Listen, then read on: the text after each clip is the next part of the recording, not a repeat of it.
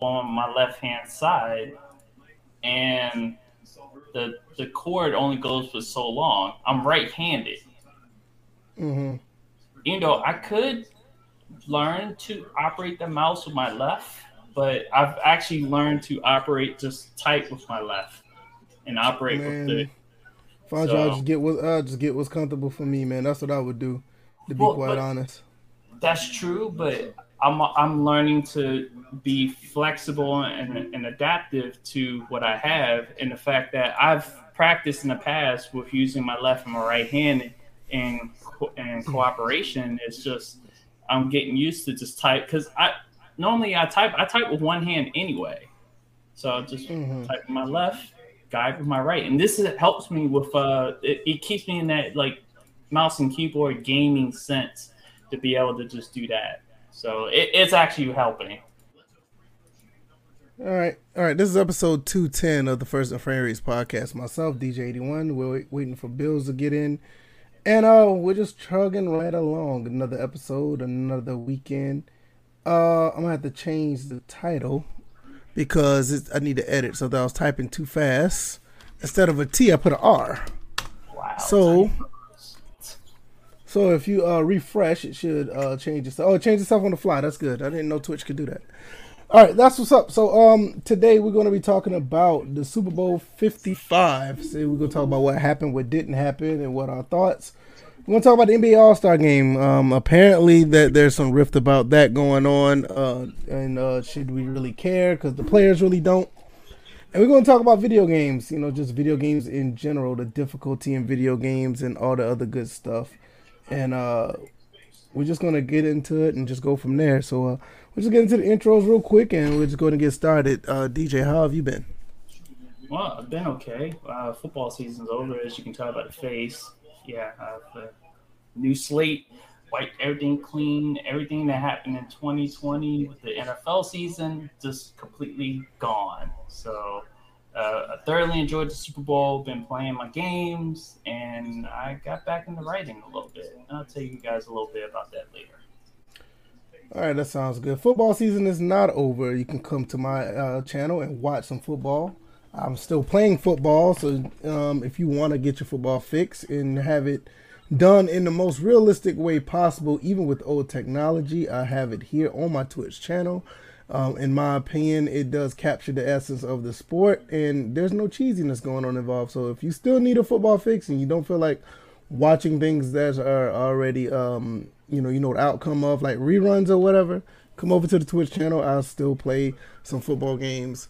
Uh, as far as that goes, t- uh, streaming has been going well. Um, the viewership has been doing great. People have been coming through watching stuff on the channel. I really appreciate that. You guys are awesome, and uh, everything has been going good on my end outside of gaming. I've just been, uh, you know, uh, getting things together around the house, working, doing um, just basic stuff, and coming up with more ideas not only for this channel but also the YouTube channel. Um, I did a video on YouTube earlier today.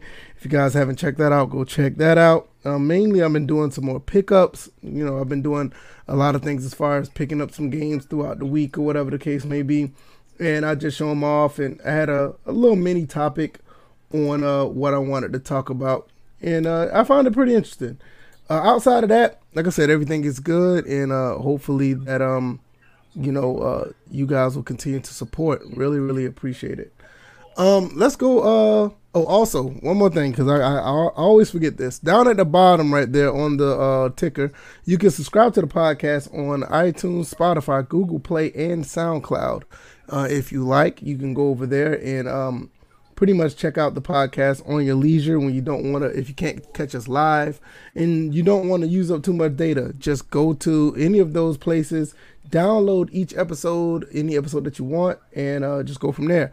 But it's best to, to subscribe because when you do subscribe you'll get a notification. As soon as the episode comes up you it'll pop up on your phone or your tablet or wherever else you want to put your podcast um, uh, menus on so we'll just go with that and let's get right into it. DJ, what are your thoughts? Actually, not, we're not going to get right into it because you're just going to skirt over the fact you got a new logo. they can look at that. I mean, they got a new logo. I'm just right? saying, um, that's a big deal because you haven't changed your logo in Lord knows how long, and it actually looks kind of, it looks dope. It looks. I appreciate it. I thank you. No, I mean the, the logo's there. I mean you guys can check it out. I've got it on my Twitter. I have it also on Twitch as well. I did not change it on the YouTube because YouTube is called First and Frame Rates.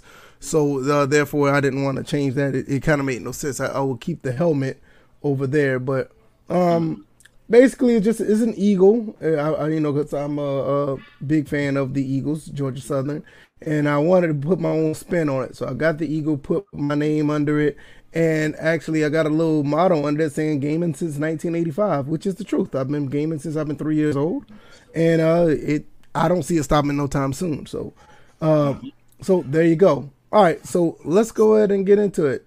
Super Bowl 55. I sat back and watched it. Um, little disappointed in it because I thought it was going to be a shootout, but it turned out that the the offensive line of the Chiefs really was exposed because they didn't have their starters, and uh, you know the Tampa Bay Buccaneers just teed off on that. Also, um, defensively, they did pretty good in the secondary as well. They basically bracketed the two top receivers and made you, well, Pat made Pat Mahomes say, "Hey, you're going to beat us with other receivers." So even if we didn't have the pass rush on you, you're going to have to beat us with the other receivers outside of Kelce and um, Tyreek Hill. Um, I think it was a phenomenal, um, phenomenal game plan. Even if the, the, like I said, if the offensive line was intact for the Chiefs, because if you're going to bracket the top two receivers, which they did a really good job of, you had a situation where, um, you know, you had to have guys like Sammy Watkins or uh, Robinson or whoever else they had out there um, receiving, because I, I, can't really name all of them, but you had those guys. They they, was going to be the ones that have to beat the Tampa Bay Buccaneers. Shout out to Todd Bowles. He did a phenomenal job of uh, pulling up a game plan against the Chiefs, and it worked to perfection. Uh, you couldn't ask for a better drawn up situation than that, and I highly commend him because it just goes back to show you sometimes some of these people who are um, head coaches, it's just not cut out for them. It's just not.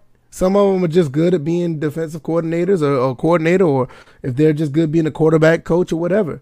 It worked out for them, and it was just a perfect uh, drawn up uh, scenario. Uh, but I, I, like I said, I was a little disappointed because I wanted to see a little bit entertainment, even though I'm not I'm not too big of a fan of like high scoring games. I just thought this one was going to be a high scoring game, so I took it upon myself to say, hey, maybe I could sit back and enjoy a 45 to 42 uh, Super Bowl. But that wasn't the case. So um, shout out to the Tampa Bay Buccaneers. Shout out to Tom Brady. Another Super Bowl win under his belt. It just keeps getting better for him in his career. Look like he's coming back to play again. And the main thing is he's going to do what he do as long as he stay upright. If he stays upright, he's going to be fine.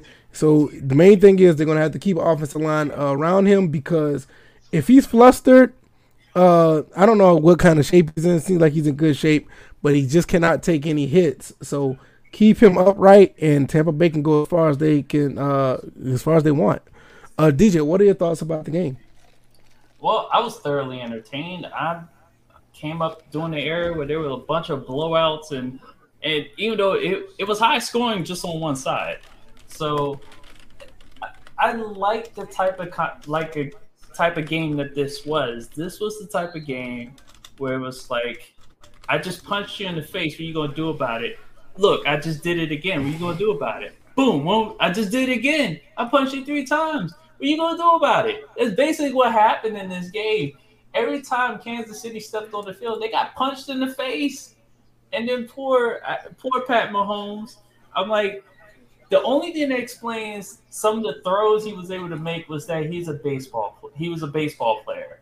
Um, especially us in the sim community are going to be explaining the one where he's he's pretty much completely horizontal and still gets the ball off. I've made those type of throws playing baseball, turning double plays and and diving grabs and stuff like that. So I'm like the fact that you know hit he even with turf toe how much he did not give up on the plays. I commend him for that. But he was running for his life. But he said his uh, total yardage just scrambling alone, and this is including the yardage even gained was almost 500 yards, like 492 yards that that he accumulated.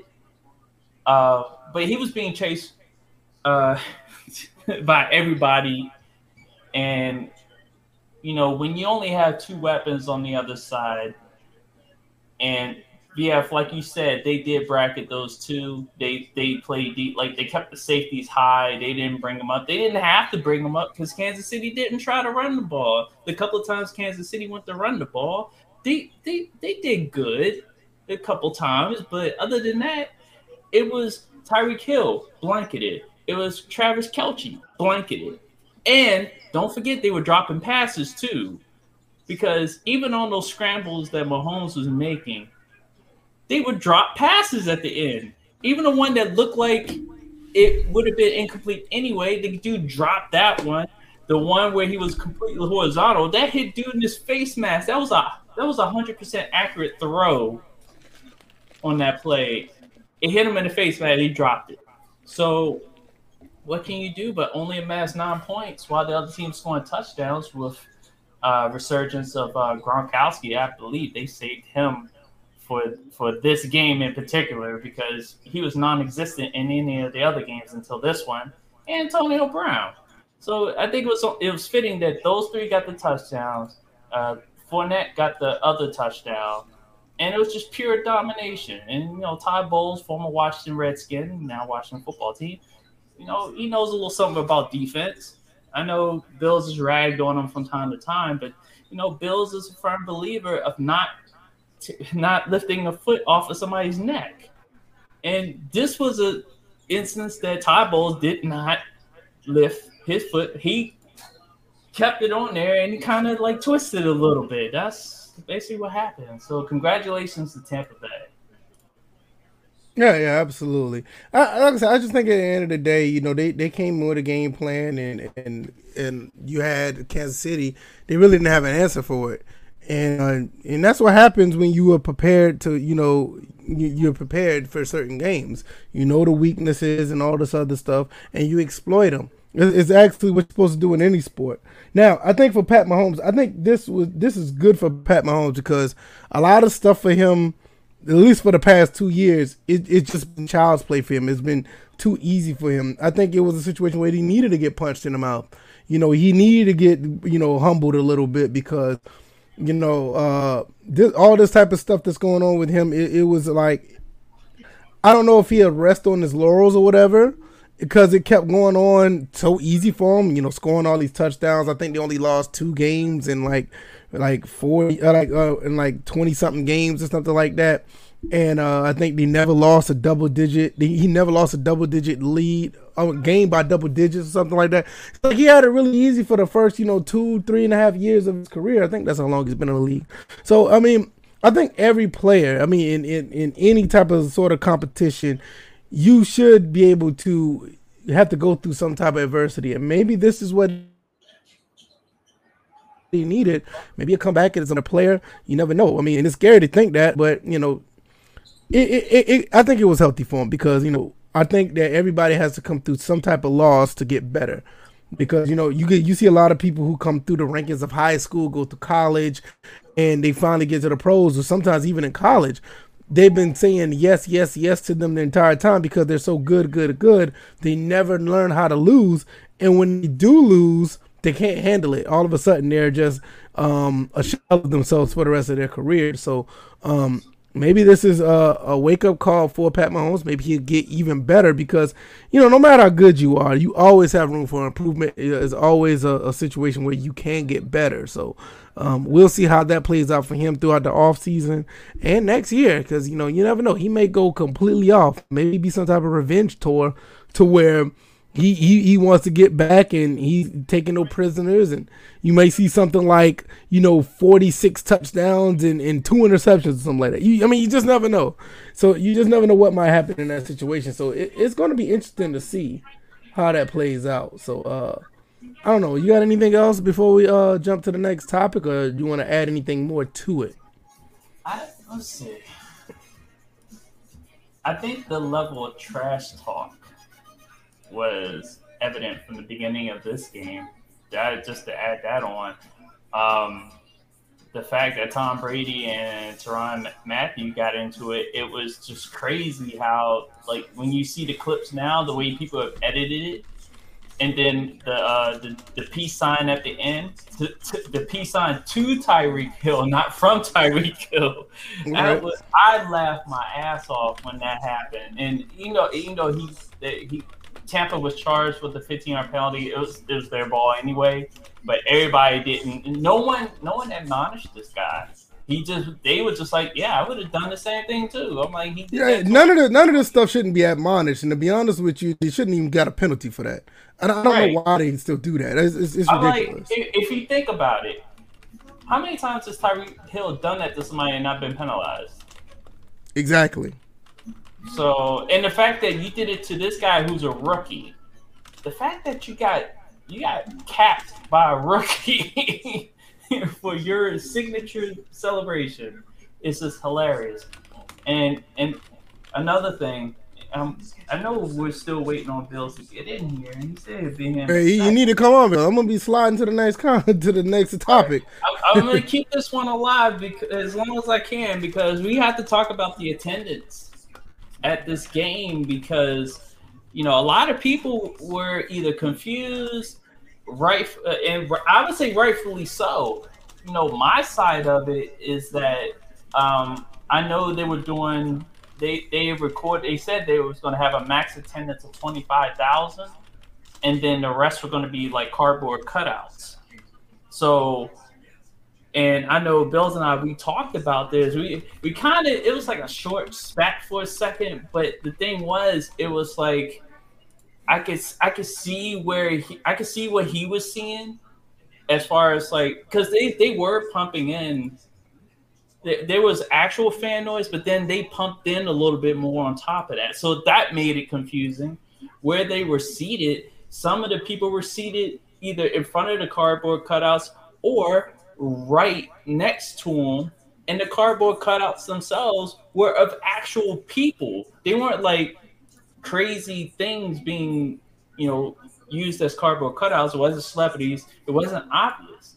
So it seemed like it was a full house. I'm like most of the lower bowl was filled was filled with the twenty five thousand, while they said the thirty what is it the thirty thousand cutouts just occupied the rest of the seats, empty seats included.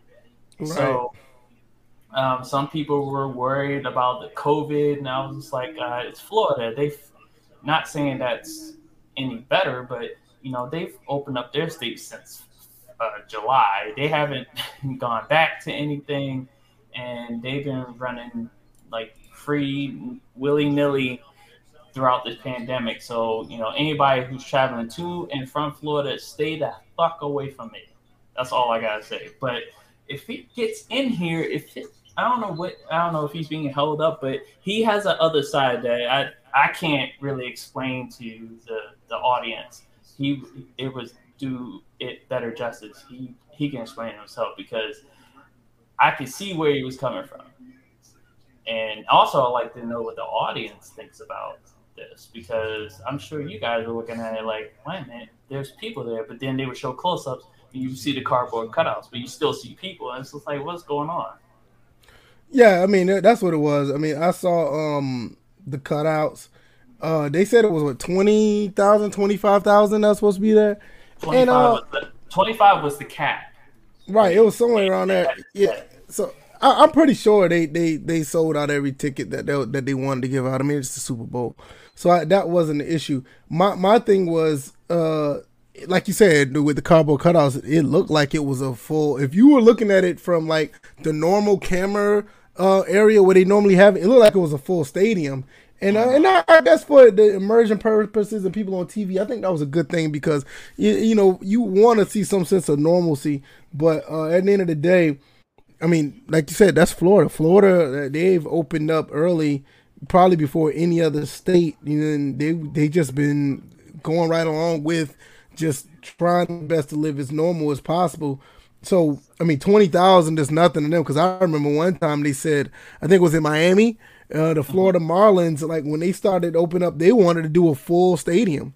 It's like I think it was the Marlins or the Dolphins. It was one of the two. They wanted to do a full stadium, no restrictions. So it's like down there, it's like they're they just looking at the, the they're just looking at the virus as if like you know what it exists, but we're gonna live our lives. Do I agree with it? I don't. I don't agree with it one hundred percent because you just have you know people that are when when you do that, you have people that are just irresponsible, and and that that's the main problem. And you know I don't. I mean I already told you how I felt about it. If you're asymptomatic you're not showing anything.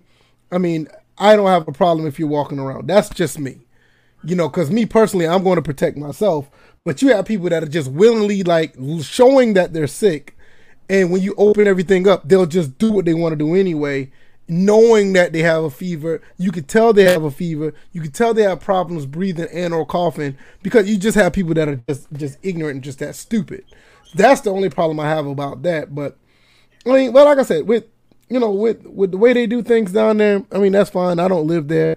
I keep my head on the swivel even if I live where I live now, and I, I just treat everybody with universal precautions.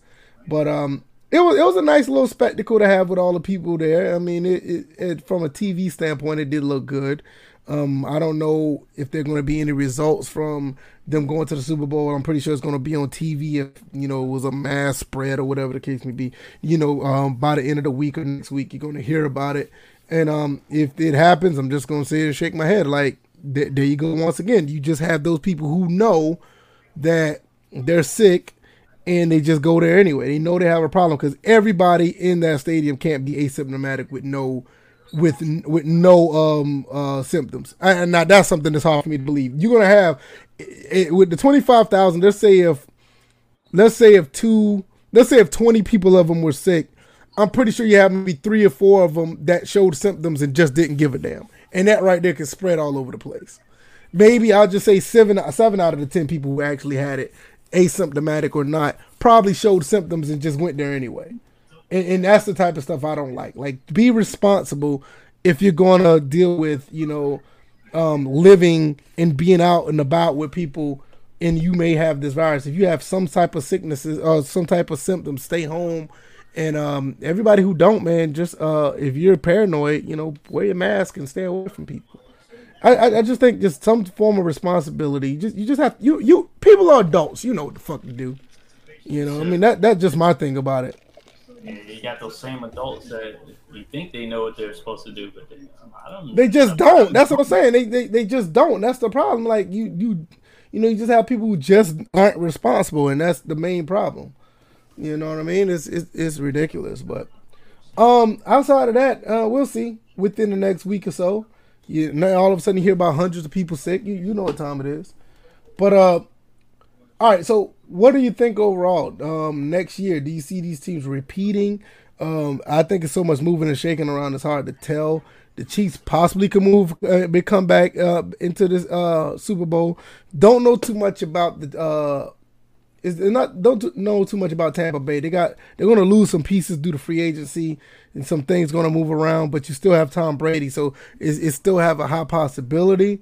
But uh, at the end of the day, um, Tom Brady did his thing, but we kind of know like you know that defense had a, a lot to do with them getting there. It wasn't just on Tom Brady and his arm; he just happened to make the right plays at the right time. It's not like it's not like how it was when you were in New England, where clearly you saw him take over games.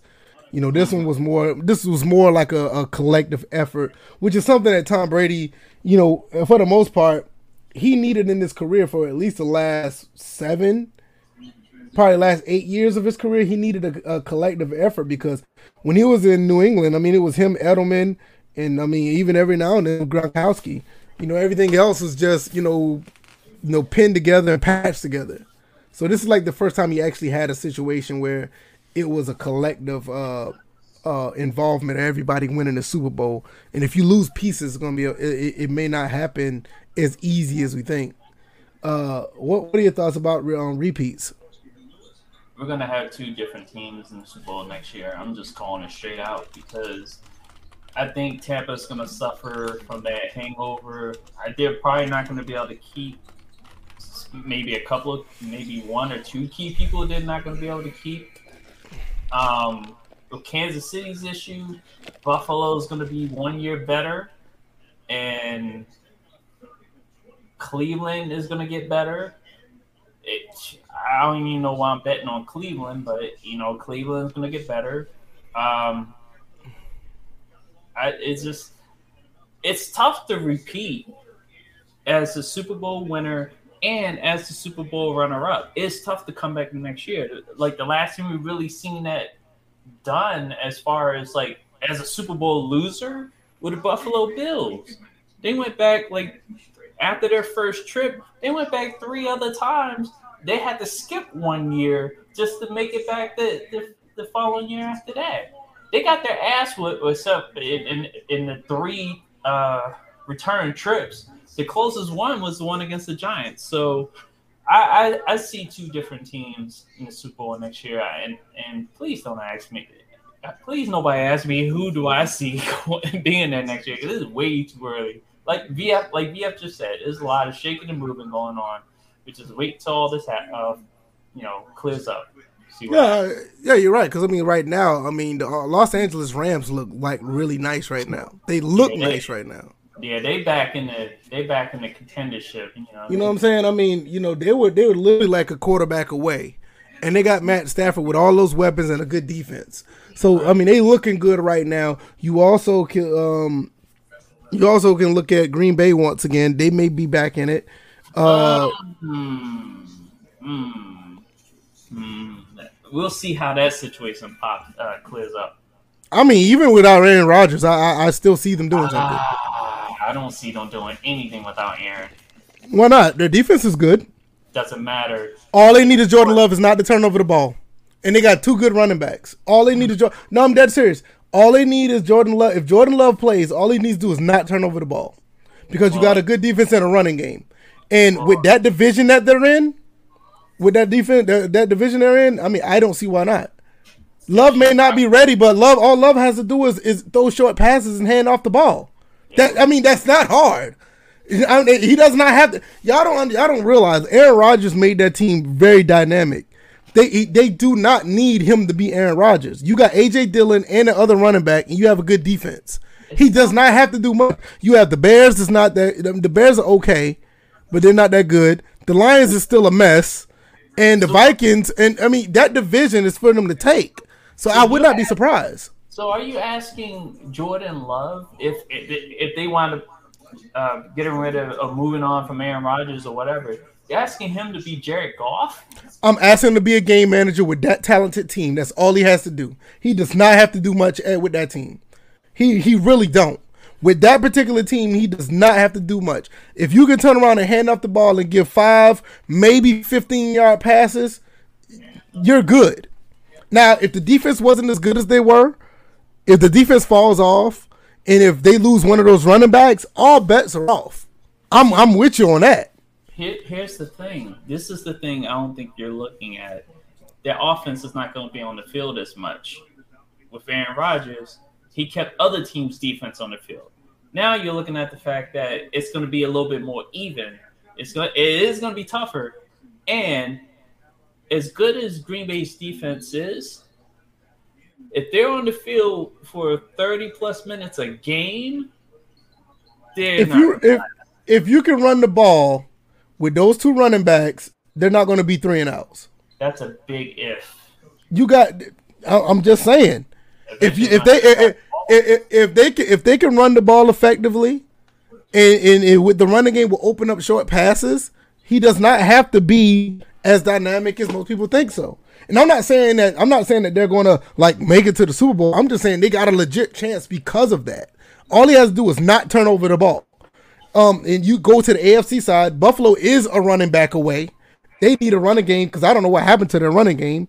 Uh, also, um, who else in the a- uh, AFC? You can look at the Titans once again. They did lose their offensive coordinator, but they they still have a talented team.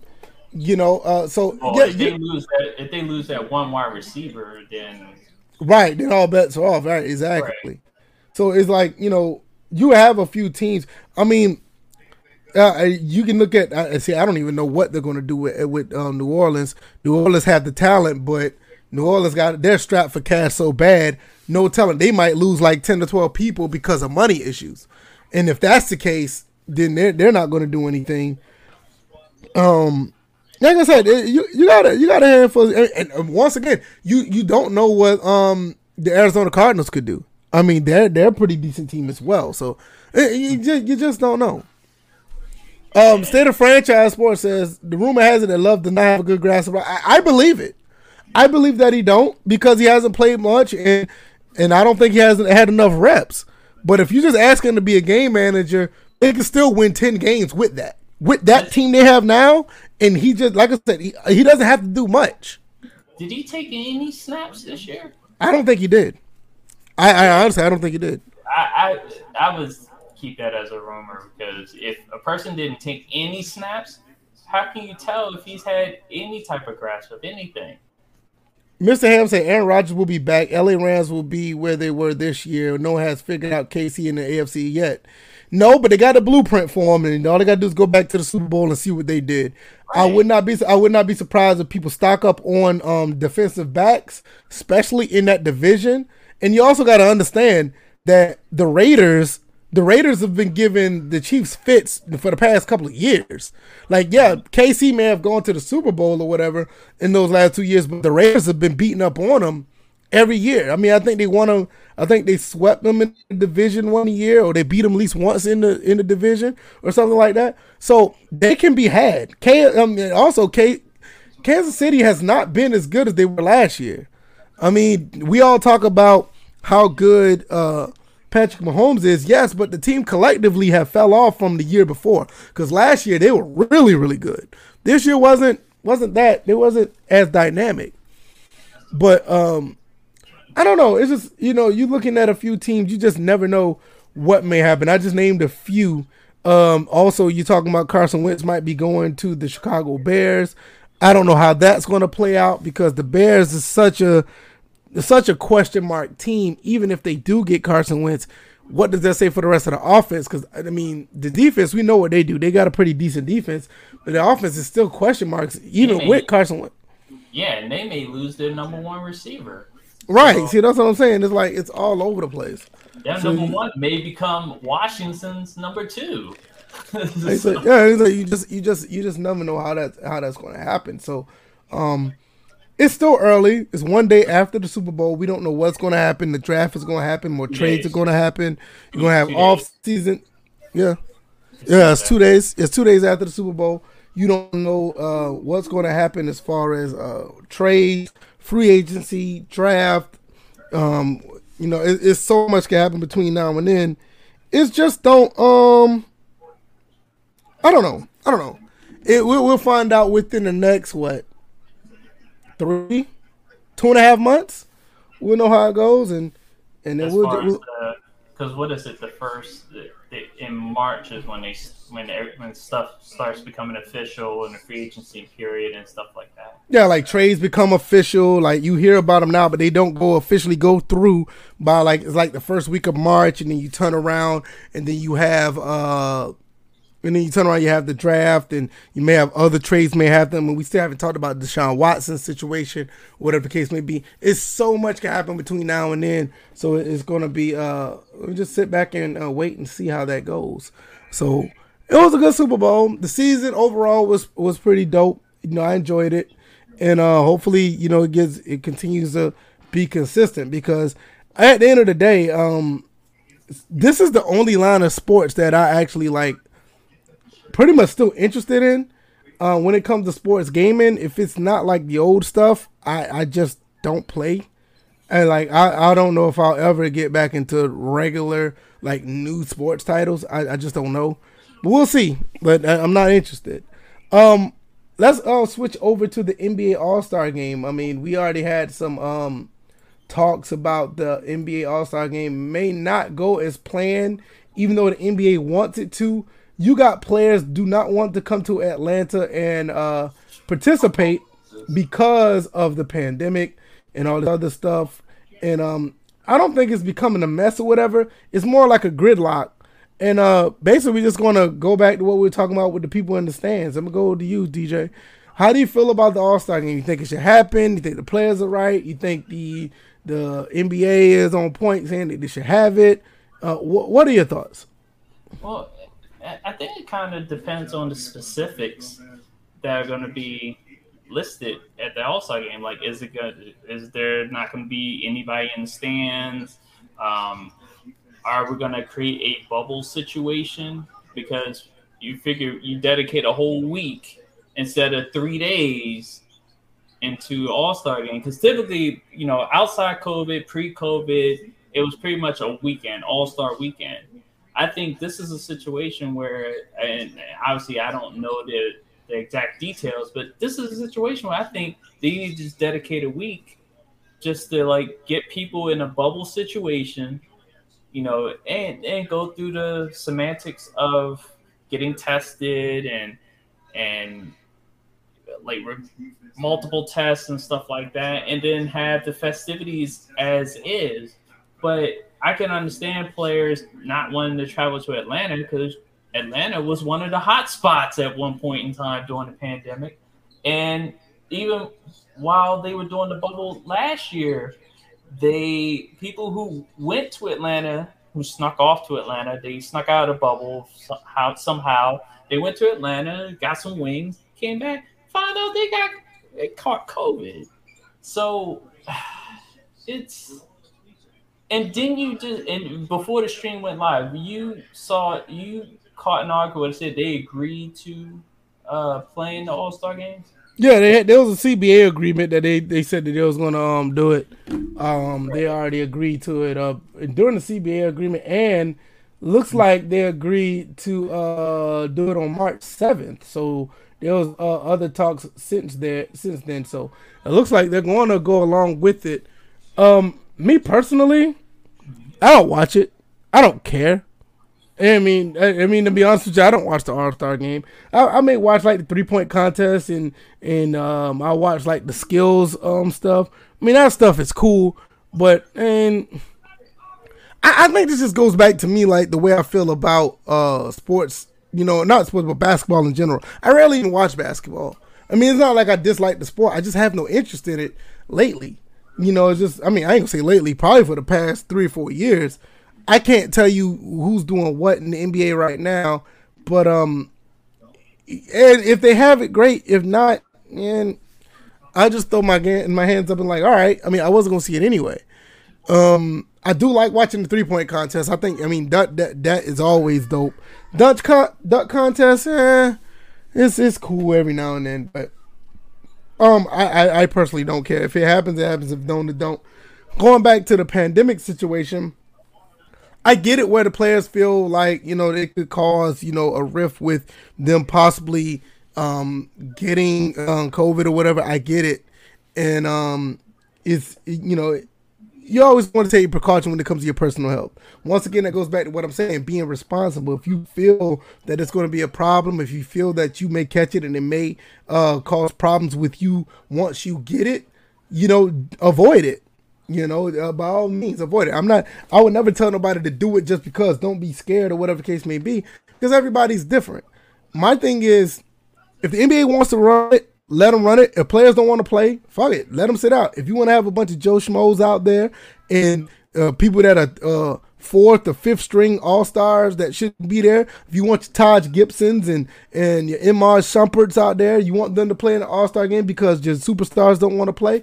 That's the brand you put out there, and it'll it'll hurt the NBA because bad enough, you know, you got people like me that don't watch it with the superstars. Now you're gonna tell me that you're gonna have like you know lower tier players playing in the All Star game.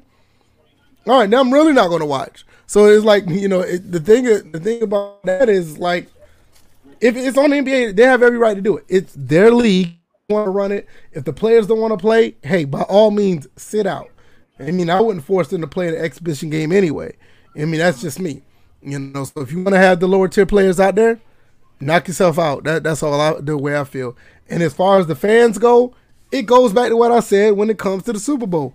If your ass know that you are sick, if you know you're susceptible to catching colds, if you know that you always end up having the sniffles when when you know you're around people and they may have a slight cold or whatever, do not be around people. And if you are, mask the hell up. And everybody should go there with a mask on anyway. But it's like just be responsible. And, and I, like I said, I understand why some people don't want things to open all the way up because people are not responsible. You open up, everybody do what they want to do, and they get sick and they're sitting around scratching their head like, "Oh, what happened? Well, what the fuck you think happened?" You know, so it's like I get it. You're grown, but then again, be smart. So I, I totally get it. I think who said this? The state of franchise. He said it needs a fans. I agree. And you know, and sometimes you know the fans make things worse for everybody because they don't, you know, they're not responsible.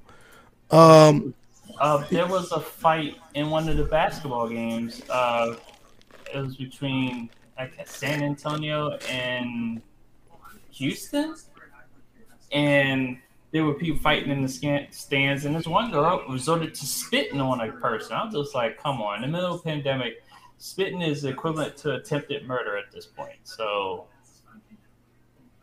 mm. well, hold on. What what what was that all about? It, it, it, they were all drunk, and oh well, no, no, I'm that, that's usually what it is. People, drunk people, they get into fights, and you know, and the one girl, she she was trying to, I guess, her boyfriend or whoever it was, she was trying to shoo away. The one, the dude that he was fighting was just laying on a chair because he had fell face forward on the chair, and she spit on him three times. hey, these people are crazy, man. It is, it is nuts.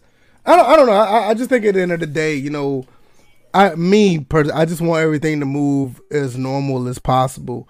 But at the end of the day, when you aren't, you know, doing what you're supposed to do, I can understand why people are selective of doing things a certain way when it comes to actually, you know, making things move is normal. Because you know, you just can't trust people nowadays.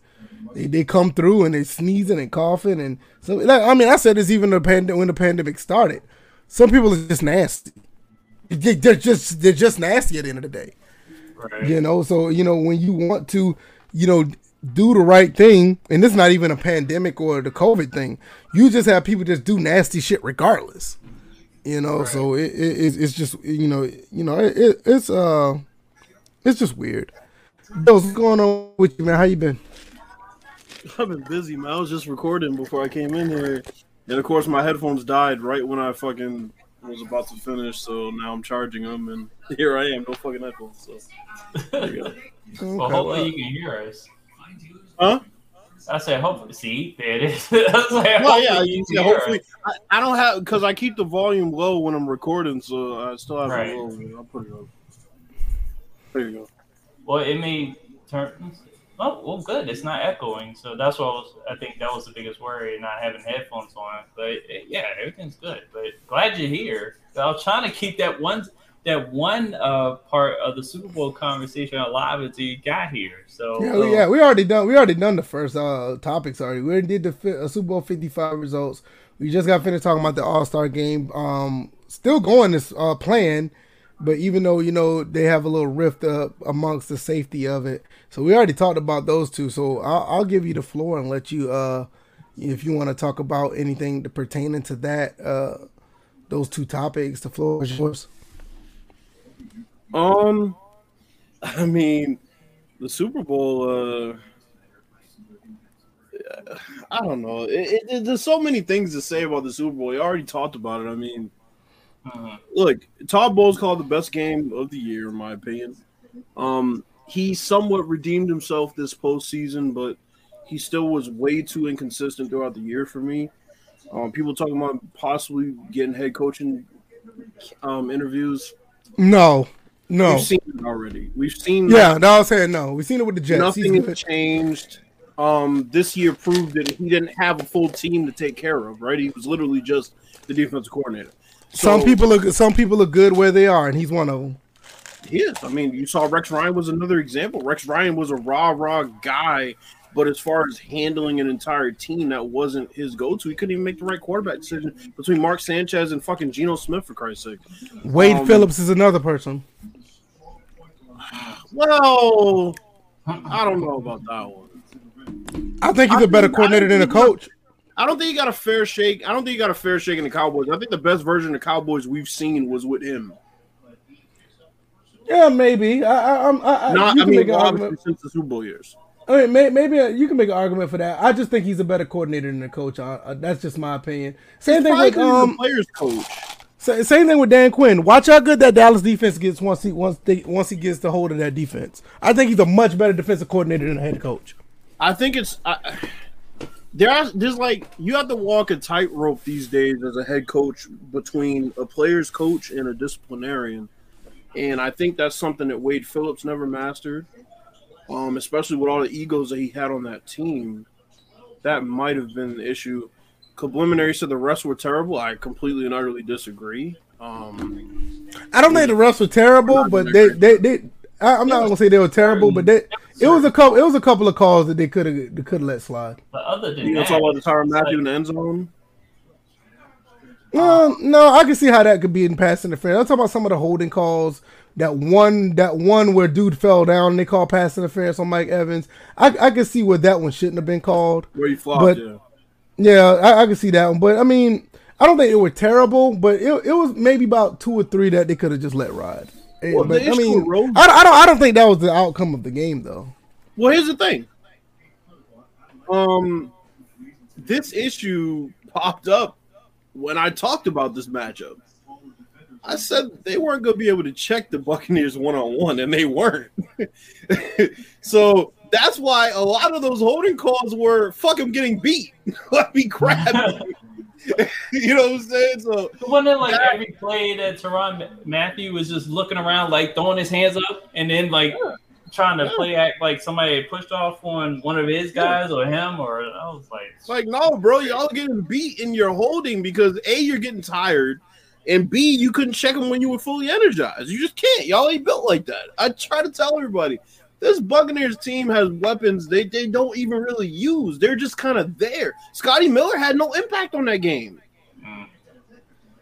I Imagine. never, I, I, I never considered him as a weapon anyway. He had that one catch against Green Bay. No, he's, Not Scotty Miller. "Nah, he, no, he's Scotty playing Miller. well this year, bro. Yeah. Trust me. I mean, he probably played well. He played well this year, but I never considered him as a Well, weapon. we are talking about the same guy that slept on Mike Evans. So. No, no. No, but- well, I, I will say this. I will say this. I will say this.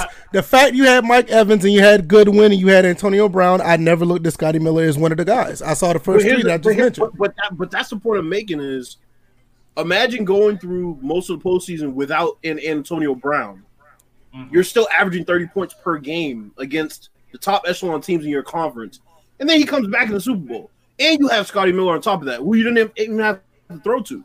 That Gronk, who was playing big and big games, that's what he does. But Cameron Brate made plays, right? OJ Howard tore his fucking Achilles the beginning of the season. We could have had 3,000 yard tight ends if we really wanted to do that. So that's what I'm saying. They have targets. Just Leonard Fournette's healthy, right? He came into the postseason with fresh legs. Ronald Jones had fresh legs, even though he'd been running the ball and he was a starter for part of the season. But he he still had fresh legs because they started throwing the ball more and more and more as the season going on. The Chiefs ran into a buzzsaw. That's really what happened. Um, they had two left tackles out. We talked about that two weeks ago. I mean, that's that's not a surprise. Shaq Barrett was in the backfield all game, and Suh almost killed that man. Um, Yeah. uh, and, and I and I said it, I said it on Twitter, and I think I said it on Facebook too. This team has a bunch of disgruntled guys, guys that other teams didn't want, guys that have been slept on, guys that were told that they weren't shit be- just because Jameis threw 30 picks. It wasn't their fault that he threw 30 picks, right? So Tom Brady comes to this team full of misfits and brings some with him, LeSean McCoy, right? LeSean McCoy didn't really Oh, have wait a minute, wait a minute, wait a minute, wait a minute. Who who are the misfits? That team wasn't bad. Fournette. He's not a misfit. That dude was. That, I mean, he he was he was. Antonio Brown. okay, now you got Antonio Brown, yeah, but he was he was portrayed as a misfit because the Jacksonville Jaguars didn't know what the fuck to do with him. There was nothing but- wrong with Leonard Fournette. But they no, no, no, no.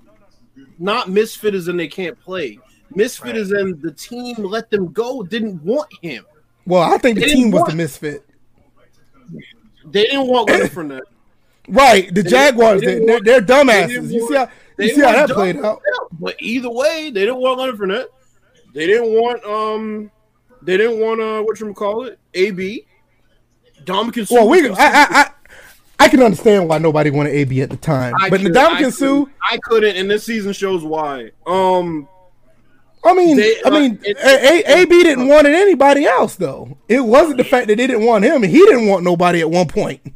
Well, he didn't want the any Patriots- more white Patriots- women. So No, the Patriots jumped off that wagon before he was proven to be Yeah, they- guilty, and he was like, yeah, they got yeah, they, yeah, they yeah they got scared, but he he did not want to be in Pittsburgh. He did not want to be with the Raiders. Well, so it was well, like it was a hand, it was a handful of teams. for Pittsburgh, and you're, you're seeing I, right I, now. I, I, I get it, but I'm just I'm just telling you that it wasn't like nobody everybody wanted AB. AB didn't want it them. But what it- I'm saying is, AB's career, people said he would never play in the NFL again. Okay. And Ndamukong Suh was considered a dirty player, right? Dirty player. This whole team was full. This whole team was full of guys that either nobody wanted, they were dirty or undisciplined. That's what they were labeled as last year, right? Only to see what else potential. They have the number one rush defense in the league, but they have a quarterback doing 30 picks. Tom Brady's like, hey, I'll bring my guy that nobody really truly wants to take a chance on AB. And they ended up getting LeSean McCoy, who never really even contributed. That's what's scary about it, right? That's another weapon on the backfield, which Tom Brady usually does very well with. That's like part of the system in the West Coast, right? But he turned Leonard Fournette into a fucking catching back out of the backfield. Who saw that coming? So that's what I'm saying. It's like there was no way the Chiefs were going to come in and roll over them the way everybody was talking about. I mean, all that fucking analysts picked the Chiefs, right? They they picking them by double digits, and I'm just sitting here like they got two except for Michael. Irvin, apparently. No, They that, got that, two that tackles. the the the, Out. the way that the way that game was set up, it should have been like a 35-38 game. And what happened was, you know, they basically Todd Bowles came up with a really good defensive scheme. Yeah, whoever thought that the that the Chiefs was going to blow out anybody, that they're, they're they're smoking crack. But it, you know, it, it was never supposed to be like that. he must listen to this podcast because what did they do? They doubled, they bracketed Tyreek Hill. They played zone in the middle on Travis Kelce. And what happened? They I, be, let somebody else beat him. I said that on the podcast last week. Where was Sammy Watkins at? Oh, he was he was nowhere to be found. Where was we also- Robinson? at? We got also noticed they were also dropping passes, and then when the star catchers start uh, dropping passes, that, that's when you know the game was going to get out of hand. Uh, uh, KC didn't bother to run the ball. They couldn't. They couldn't run it. What? You can't run against the best rush defense in the league. If you're Right. getting one or two yards a game, that's better than nothing. They didn't even try. I'm not saying that I, I, I didn't. It's not. It's one thing to say that you can't run the ball. They stopped trying after like what the first part of the first half. I mean, first quarter. They didn't. Yeah, but what time would they have at that point? They were falling behind. Right? Yeah, They were I mean, going but, offense. but see that, but that's what I'm saying. Even when the game was 14 to three, you could still try to run the ball and try to get the linebackers to cheat up. They didn't even try. And I mean, they, they basically what they did. They felt like they had pass, pass, pass, pass, pass. You fell right into their hands. And even if, even even if you could have caught them off guard with a draw play easily, Well, the other thing but they didn't even they didn't even about- try that either. Well, I talked about this on Facebook too. Is you know obviously teams come out with, a, with some type of script for the first twenty players or so.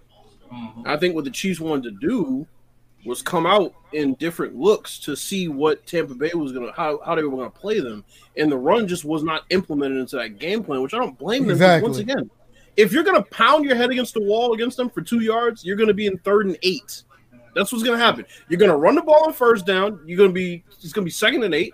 You're gonna throw an incompletion against tight man-to-man coverage. You're gonna be third and eight, and that's exactly what happened.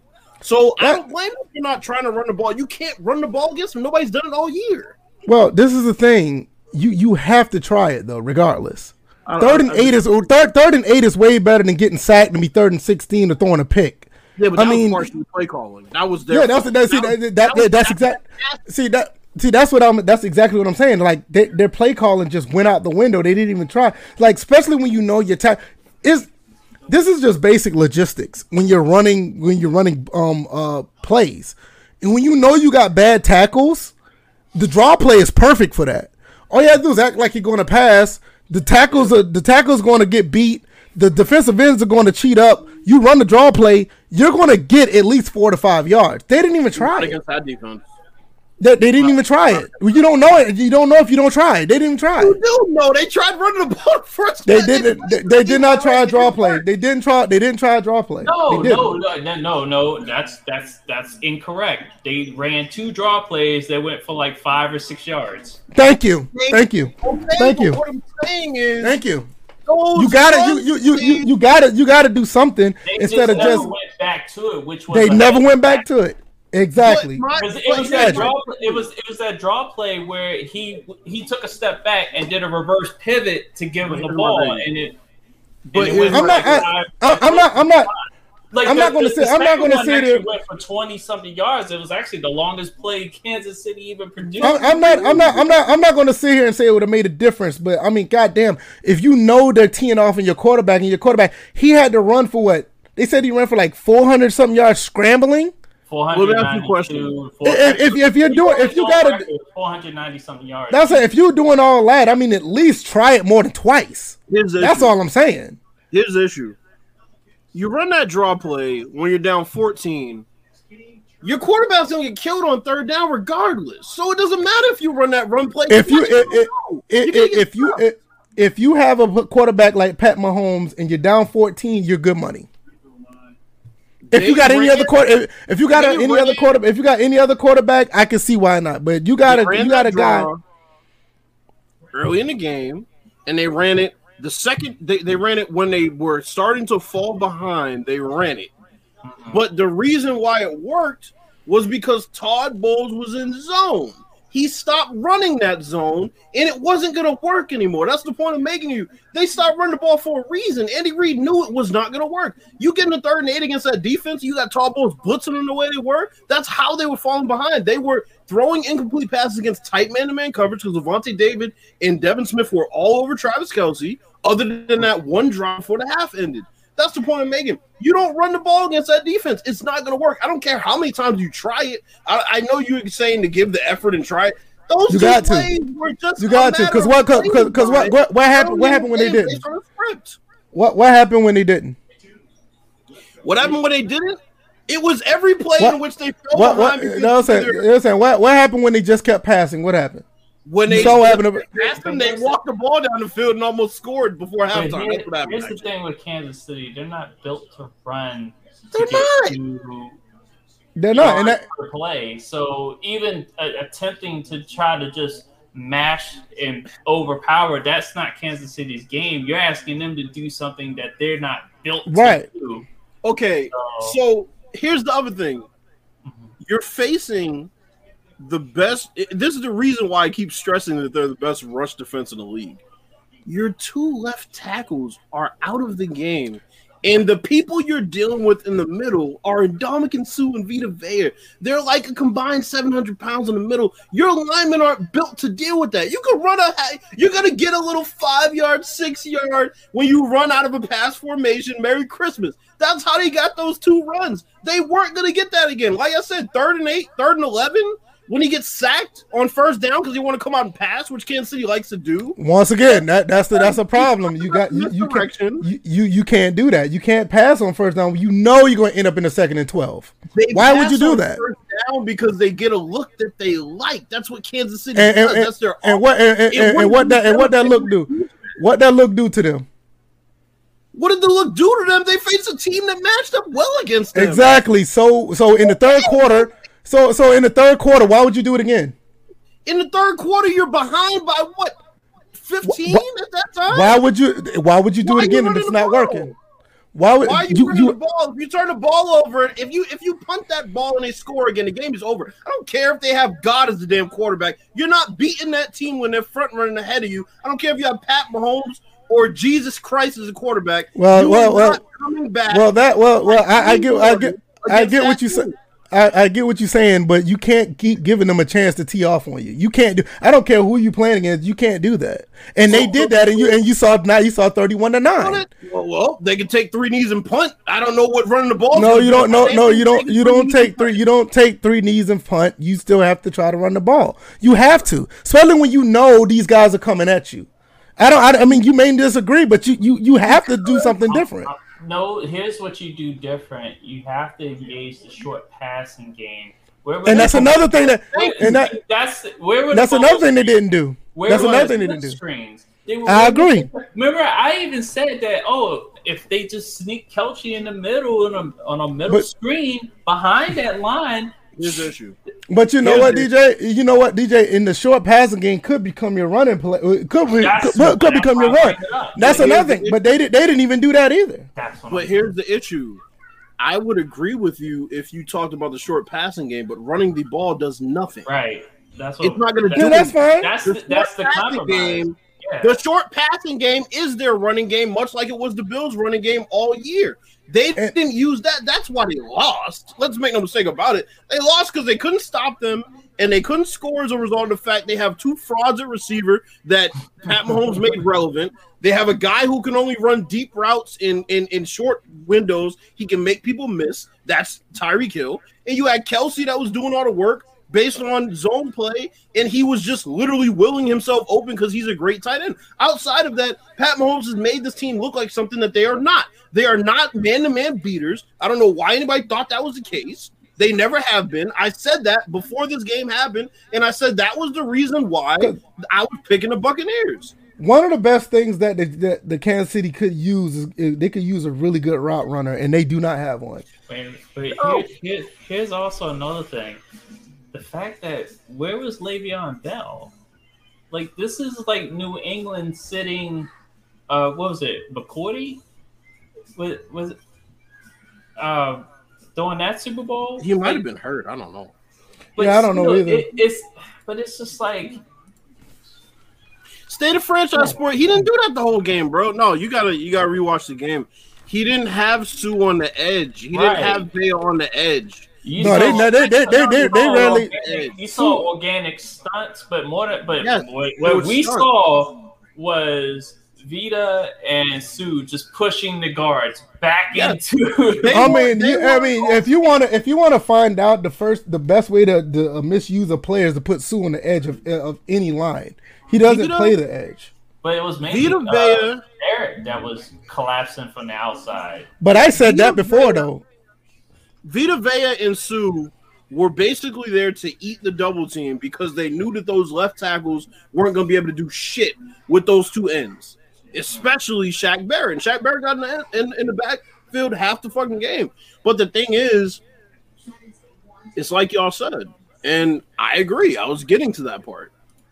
The run game, like I said, bang your head against the wall for two yards against that team does nothing because Todd Bowles is going to pin his ears back at third and eight, and you're going to be getting killed on third and eight because you're going to have to pass the ball. Eventually, you're to have to pass the ball if you can't run the ball, and that's how Tampa Bay gets you. Eventually, you have to pass the ball. That's how they feel. That's how Todd Bowles feels. Make no mistake about it. That's that's how he gets that pressure off.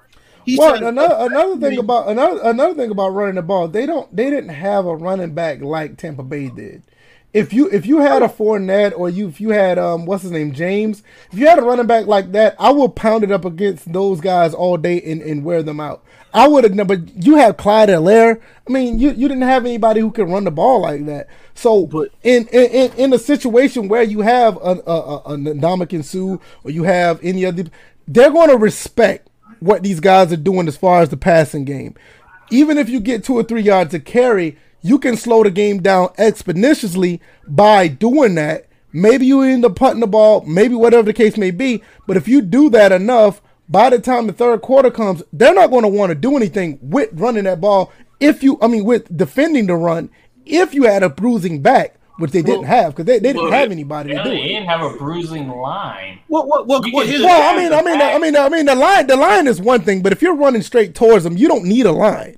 If you're running straight towards them, you don't. No, no. If you're running straight dive, you don't. No, no. If you eh, no, seriously, if you if, if you if you're running a dive play, you don't necessarily need a line. Yes, you do. You don't. what do you mean? No, Yes, you do. listen, listen, listen. You gotta If clear the lane. they, they have to clear they have to clear the lane if you're looking to get big yardage through the, between the tackles. Clear the But if, but if, if If you're trying to if listen, if you're fine. trying to uh, yeah, if you're trying to just get a few yards, it doesn't matter.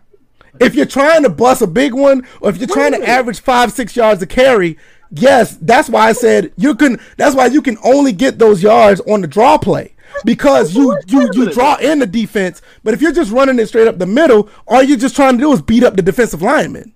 By the time the third by the time the third quarter comes, they're gonna be worn out.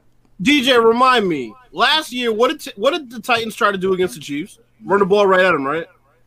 They yeah, but they had ten in the box though. No, but no, no, no, no. no, no that's, that's not stop them from running because the that's the like point we're making.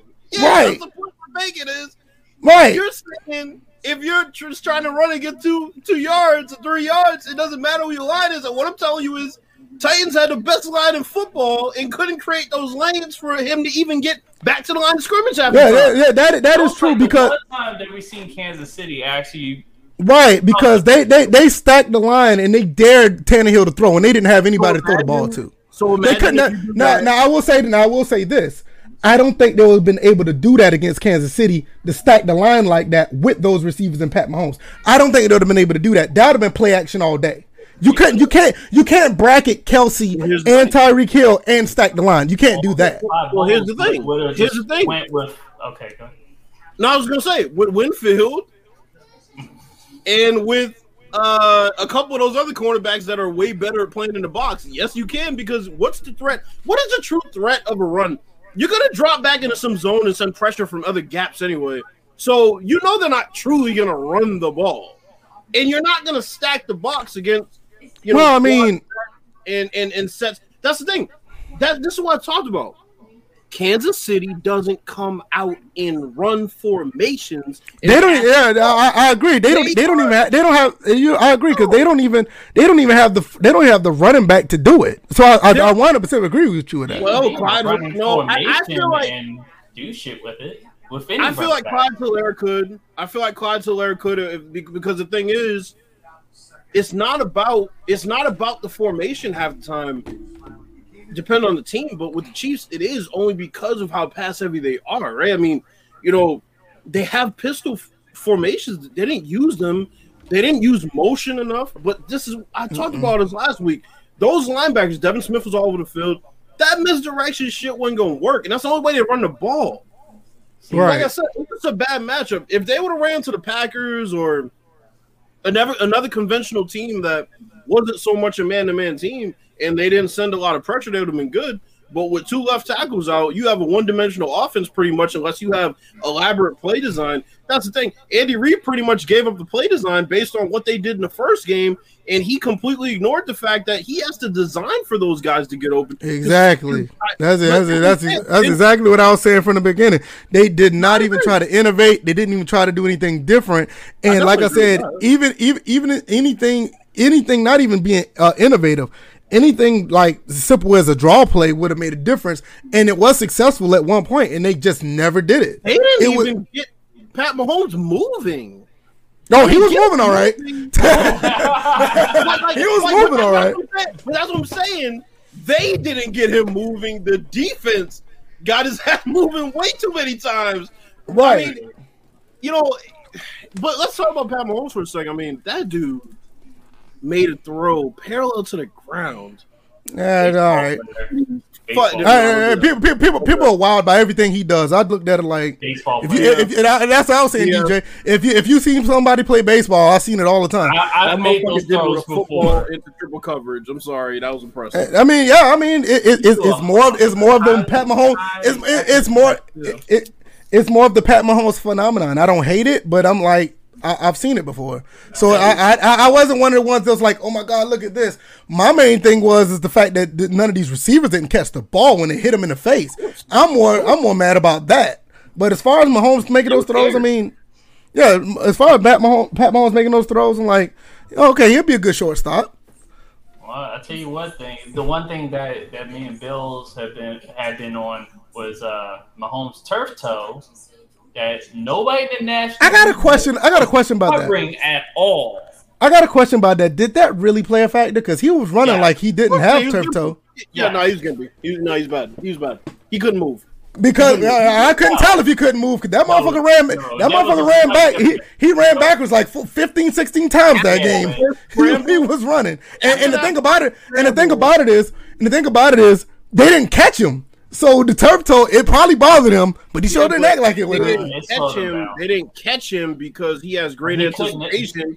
But he And half the really time they were man to man halfway down the damn field. That's why they Yeah, were. I was like, man, yeah, maybe it bothered him, but it, he did a good job of not showing it You because that that, that mofo was running like crazy. You watch that third quarterback. That motherfucker was playing on pure will. He definitely no, he could he couldn't Like, run. you- Like I said, like I said, it didn't look like it because even in the fourth quarter, he was running like crazy again. So he was feeling it every single step because, like, Yeah. even when even between plays, I, I'm not, I'm not saying y'all wrong, but when he was scrambling, it didn't look like it.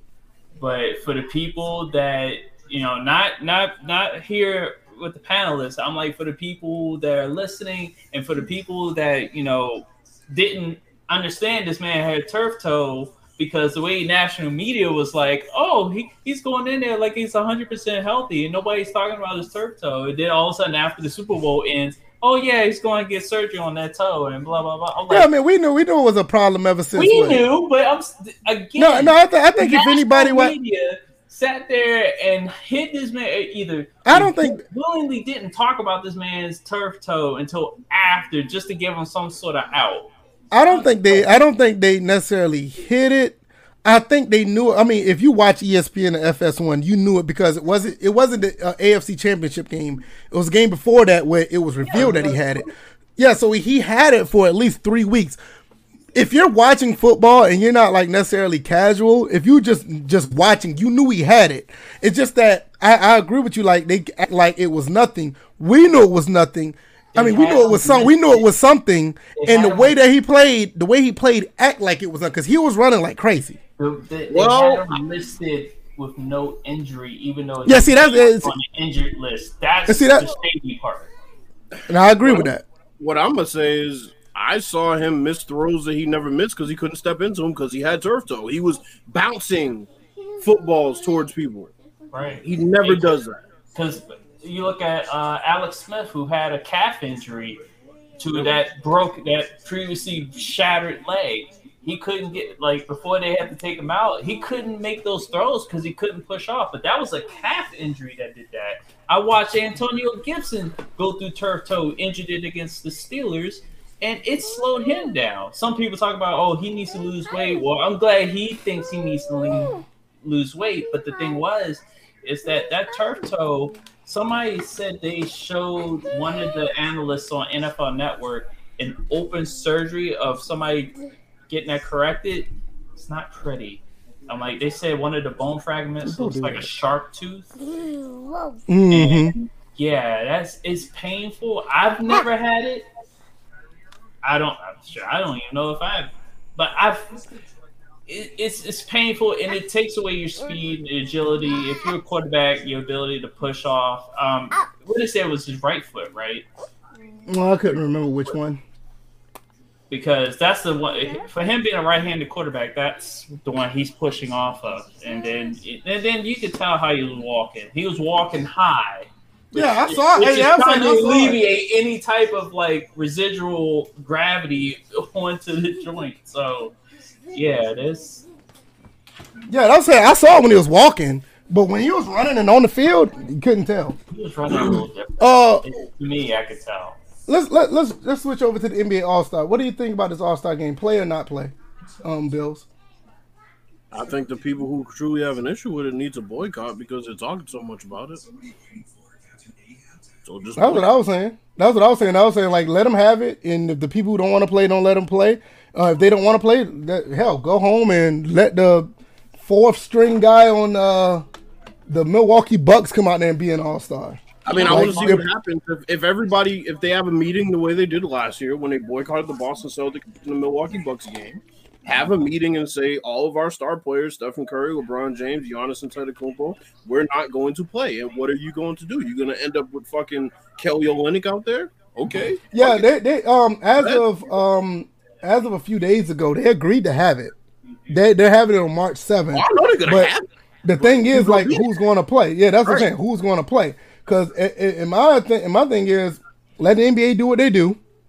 Let them have it. They have every right to have it. And and if the players who are actually all stars don't want to play, hell, let them sit out. Like shit. I mean, you put up, you know, like you said, Kelly Olynyk, or you put uh, some, you know, third string person on the Miami Heat out there as an all star, and put out a product. Let it be on them. You think You Kevin know I mean? play? Fuck no. No, I don't think. It, I, what to be- did? No. I think I think uh you may have one legit all star play, maybe two. Bradley Beal.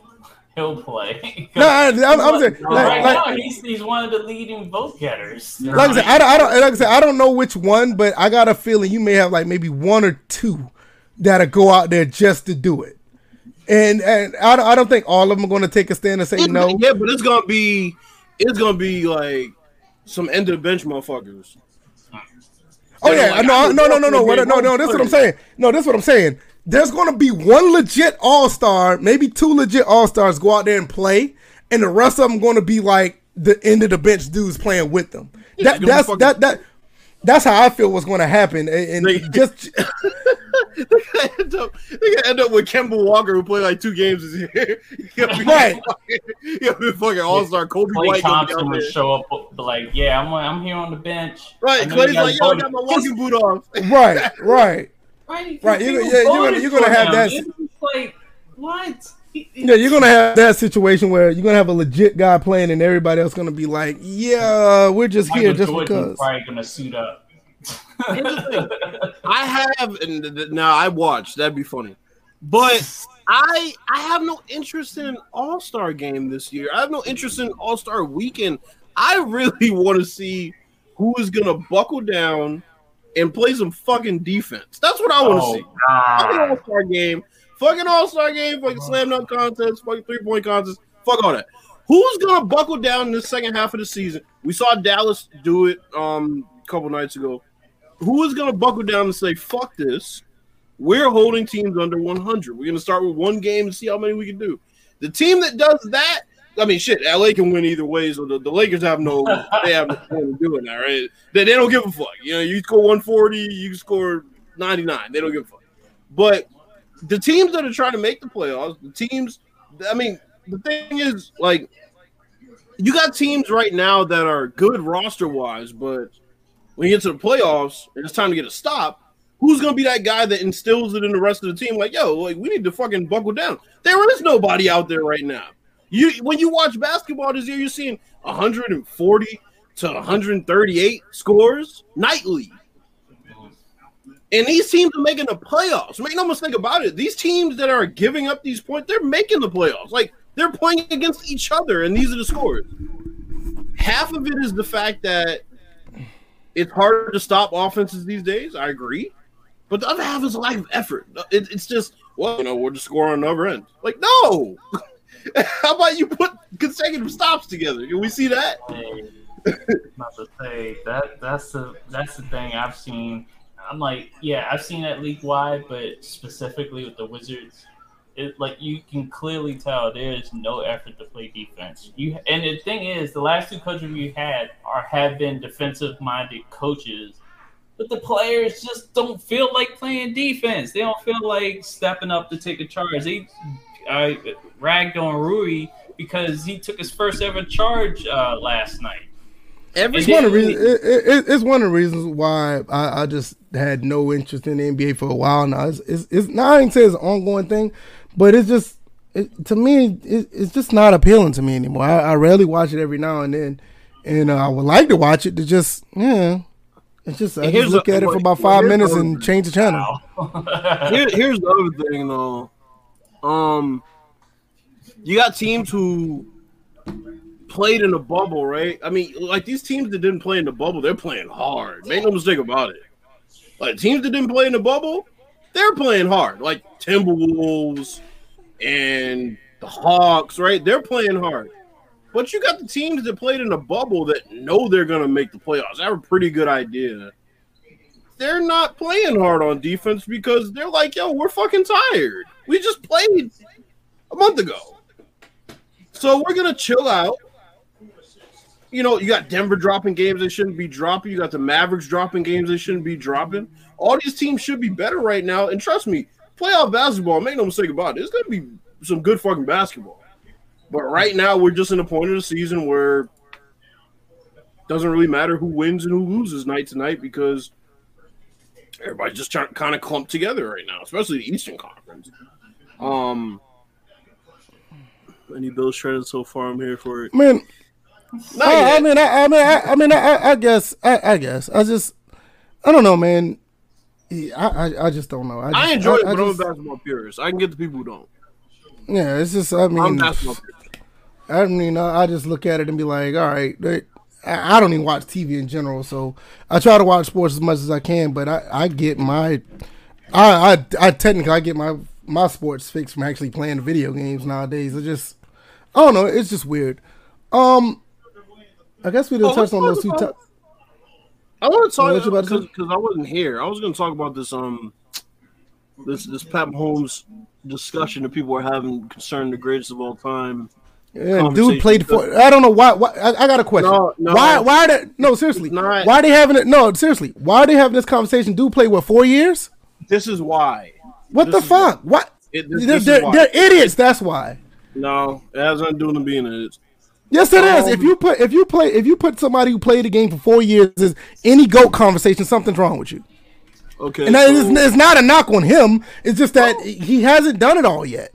I mean, sorry to bring this up, but Michael Jordan in 1989 was called one of the greatest of all time. Why? Already. Why? Why? And I'm a Jordan fan. Why? Because he was.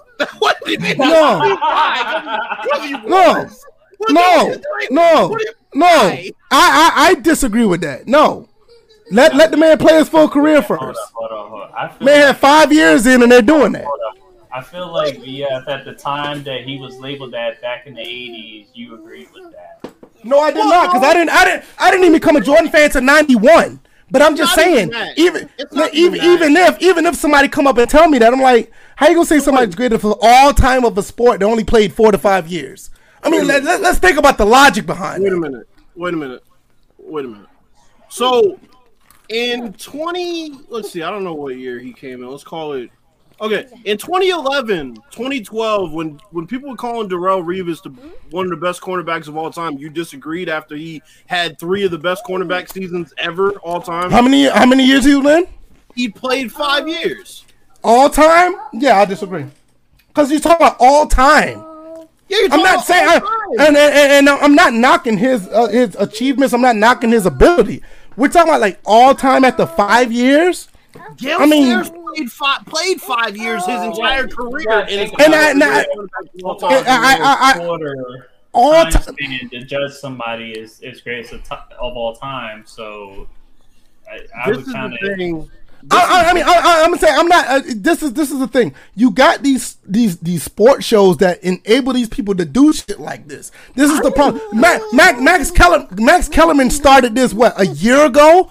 When, right, right, right, right after right after Pat Mahomes won the Super Bowl. Oh, he's the greatest of all time. Dude was in year three. This isn't a discussion. Yeah. This isn't a discussion about Pat Mahomes being the greatest of all time. This is what this discussion is about. Okay, let's say let's say Michael Jordan played let's say let's say in 91 Michael Jordan played Magic Johnson in a loss, right? In the finals. You see me? See, I see you. Um, and then let's say he played him a couple years before that and lost, right? So now oh. he's 0 2 in big series against Magic Johnson who a lot of people considered at the time one of the greatest of all time, right? Let's just say this is an example. So Michael Jordan is 0 for 2 in that situation against who people call one of the greatest of all time. You could throw Kareem in, whoever you want. You get the point. Can you then say that that person even has an argument for the greatest of all time when they lost to the greatest of all time twice? Okay, so 91, he's been in the league for six, seven years lost twice to 85. Yeah, so he's been in the league for what, seven years, six years. Magic had been in since '79. So let's say they played in the let's say they played in the finals in 1989, and let's say they played again in 1991. So Magic would have been in the league nine years, but eh, whatever. Jordan had been in the league five years. The point is, you this played is my... a guy. You played a guy who was called the greatest of all time, not once but twice in big games. Wait a minute, hold up. One correction. Jordan would have been in the league seven years by 91. No, I thought seven. No, I thought seven. So, yeah. But the point is, in Tom Brady and Pat Mahomes' case, Tom Brady played Pat Mahomes' team a couple years ago. They beat them in Kansas City. He's now played him in the Super Bowl. Pat Mahomes put up nine points.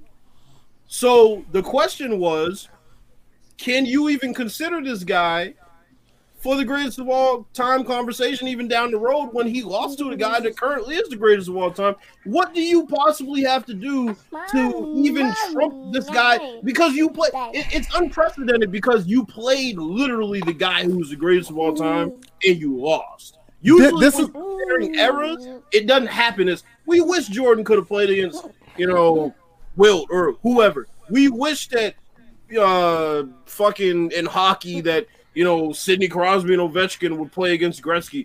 We wish that Darrelle Revis could check Jerry Rice, so on and so forth. In this situation, the guy that is the greatest of all time has beaten you twice.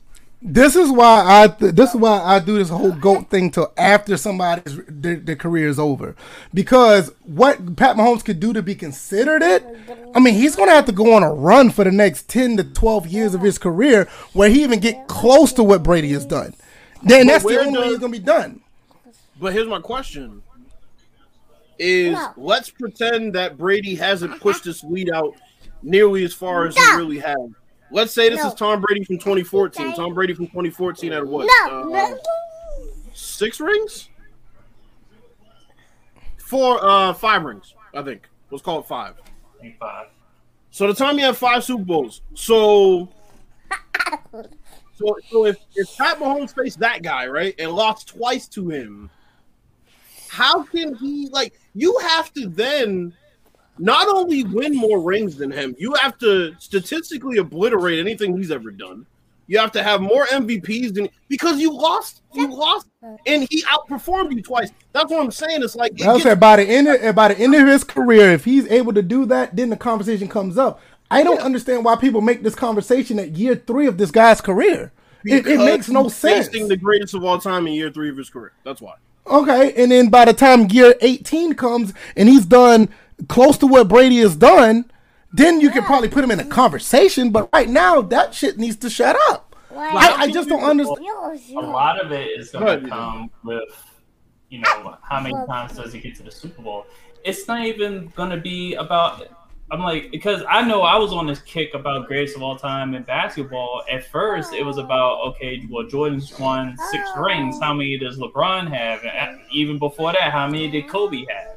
But at this point, it's getting to the championship that actually puts you on a different level than just winning it. It's the fact that you, that that um, Brady has been in like just looking at Brady, he's been in what now ten Super Bowls, or Right. Yeah. seven and three record overall. Who's gonna come close to that? Well, here's the issue, DJ. My issue is there's certain things that make greatest of all time discussions interesting to people because it's left to imagination, right? It, it, it's purely imagination. No, but this is what I'm saying. In most circumstances, it's left to imagination. In this situation, it ain't because we've seen it, and he beat him twice. That's why it's so bad. It, towards the end of Pat Mahomes' career, if that motherfucker hasn't won eight Super Bowls and made it eleven times a minimum, he can't be better than Tom Brady because Tom Brady. Exactly, and that's exactly what I was saying. I But- said but the only way he can, the only way he can top Brady, he has to go on a run for the next twelve years. That's exactly what I said. But I'm talking minimum though.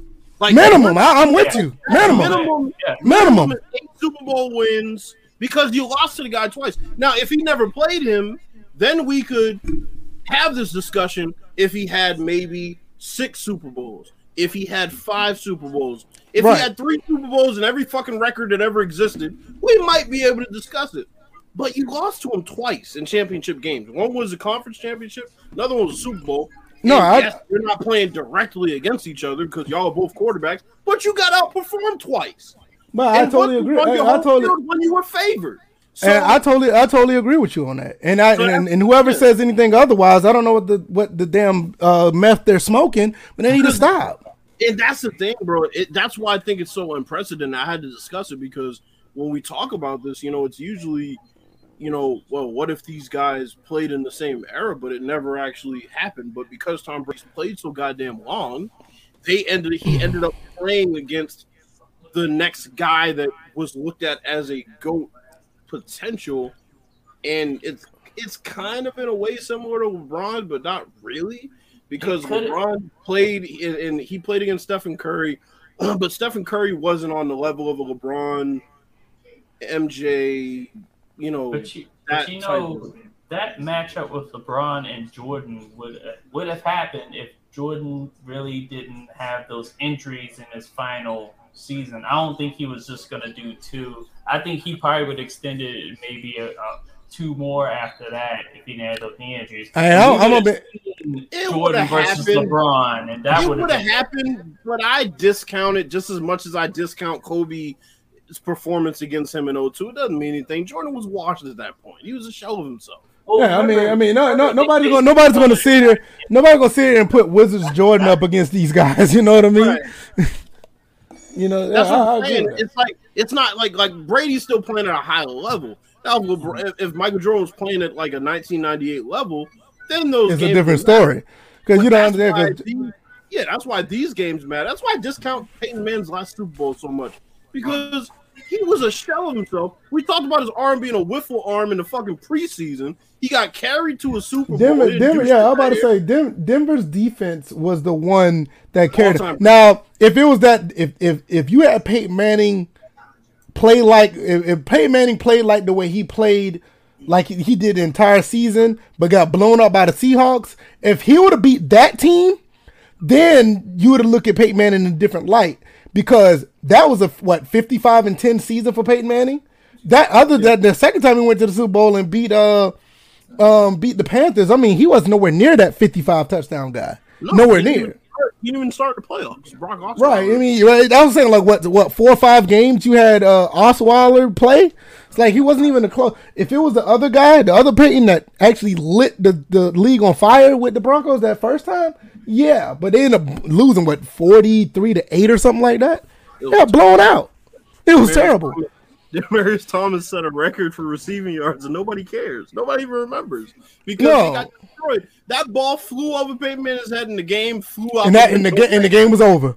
That that first play when he that bad snap, and the game was over from there. And that and, and uh, to be honest with you, that team actually had the formula to beat the Legion of Boom. It's just that offensive line was just scared as shit. That's just oh, the offensive line was scared as hell. Here, but yeah, that, about because we talked about the Seahawks. See, now I got to bring this up because I got to brag about this. I got to brag about this. Now we've been doing this podcast a long time, and I remember talking about this on here. I said the Seahawks would rue the fucking day that they did Marshawn Lynch wrong. Mm. I said if they ever built the team around Russell Wilson, they would never win a Super Bowl. Now he wants out. Why? They built the team around him. Not quite an offensive line, but they built the team around him, put targets around him. They've drafted two running backs to flank him so he doesn't have to throw the ball that much. And when that offensive coordinator, I remember coming on the podcast and saying the offensive coordinator, when they asked him, How are you gonna implement Marshawn into the offense again coming off injury? He said, Marshawn need to figure out how to implement himself. I said, Nope, this is it.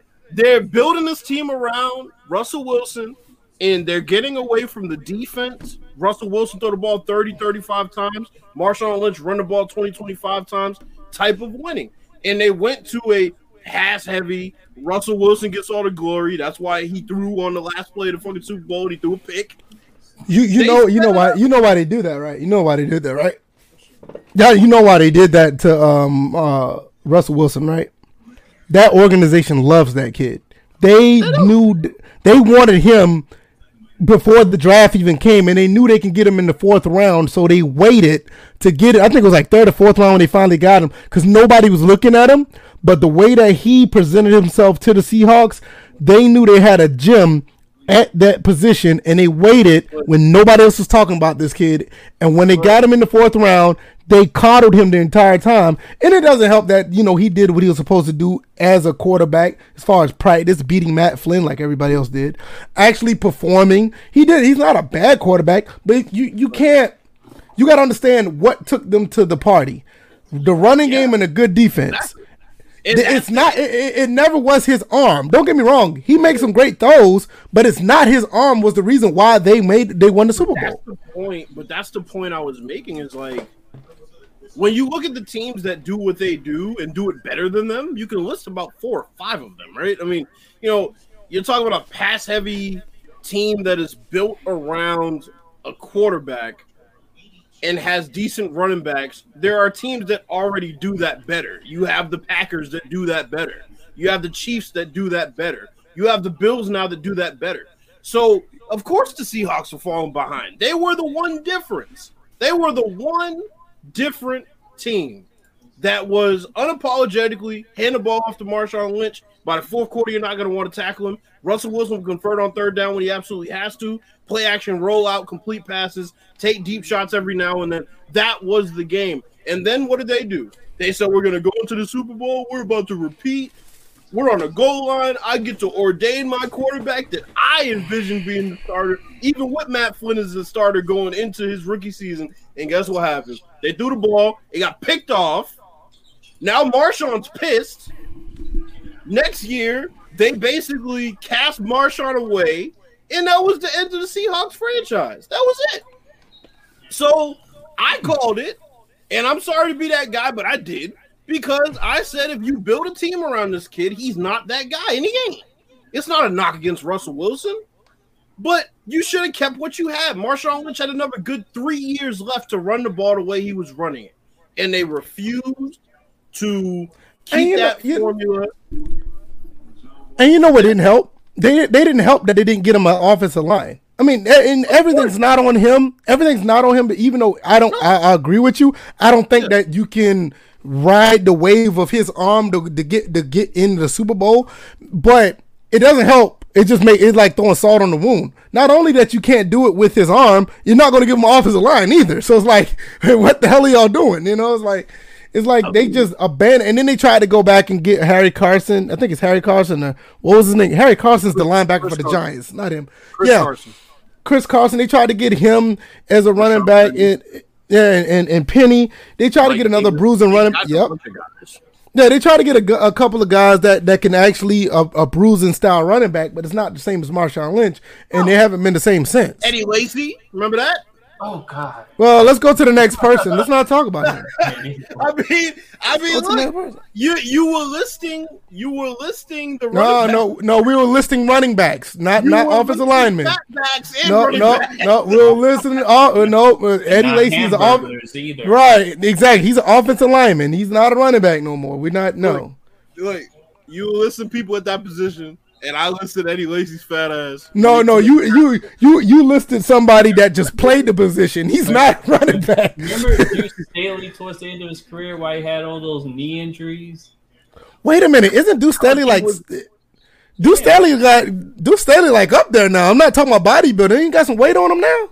He been had weight on him. That's why he had the knee injuries towards the end of his career. He got yeah, too big. Was like he could barely fit into his uniform. No, no, no, no, no, no. I'm talking about like 70, 80 pounds heavier than yeah. he was as a football player. That's what yeah. I'm saying. Like he. Well, yeah, but that, he was. I'm like for him to play on, on, those knees, he was already too heavy. Yeah, because because he's like coaching somewhere. He's coaching somewhere now, and I saw him, and I was like, he "Whoa!" Was in Philly.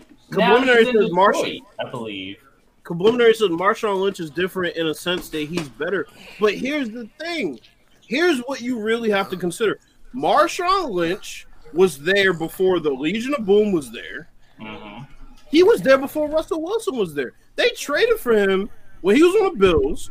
Yep. He changed from a scat back because people don't remember this. this. This is going way back now. You got you got what know you call football. If, if, if, you know if you knew him coming from Cal, and even when he played the first couple years at, at Buffalo, he was not a bruising running back Cal, at all. He's making, he's making people miss, running away from him.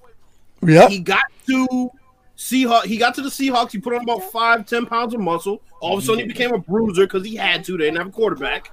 Right, because you got to think about it. Even in Buffalo, he was not a bruiser. They used no. Marshawn Lynch was an out of the field, mean, out of the um, out of the backfield uh, running back that caught the ball at, in Buffalo. Yep. yep. And a lot of people don't even realize that he transformed he, his body and his play into a bruiser that stiff armed people into the damn pavement. Yep, that's and how he was. Then they said, okay, let's spend some picks on some defense. They got Chancellor, who was a no brainer. They got Richard Sherman, who was a no brainer, and they got Earl Thomas. And, oh, and then they, then they end up then they end up getting uh what's his name Richard Sherman in the fifth round or something like that. Yeah, yeah. And they slowly but surely started to build this team But then you saw it go the other way when they traded for Percy Harvin, and that didn't make any fucking sense. Right? Slowly but surely. Per- but Percy, Percy had so much talent, he just couldn't get away from headaches, man. Dude, wow. dude had like serious migraines. Yeah, lower extremity injuries too. Uh-huh. But that's the thing. So you saw them slowly but surely start to mold this team into a contender. They were a contender. They won a Super Bowl based on that type of strategy, which was Brandon Brown and two. Yeah. Based on the strategy of running the ball and completing short passes, and the guys were making people miss Golden Tate, right? That's what Russell Wilson was. He wasn't taking deep shots down the field every two seconds. So that's what I'm saying. It's like when you change the dynamic of the team. I mean, let's be honest. For two years, for two or three years, they were the two best teams. The two best teams in the league were San Francisco and Seattle. And uh, Seattle, because the reason why they mimicked each other exactly the way they played the game. The defense was the defense was the same. They didn't have the dynamic quarterback, and they had bruising right. running backs. That's ba- they, they, they, they they were they were basically identical. Like the only difference was that the, the only difference really was that Crabtree was a was a, a dynamic receiver, and um the Seattle didn't have that yet. That was the only but, difference. But they got to the Super Bowl. Russell Wilson played okay, right? But Tom Brady scores two of the last three drives, and what do they do? Okay, we need a touchdown. We're gonna ride Marshawn Lynch all the way down the field, and then get to the goal line. And what are we gonna do? We're gonna pass. I will say though, I, I, I will say that one catch that Footlocker um manager caught.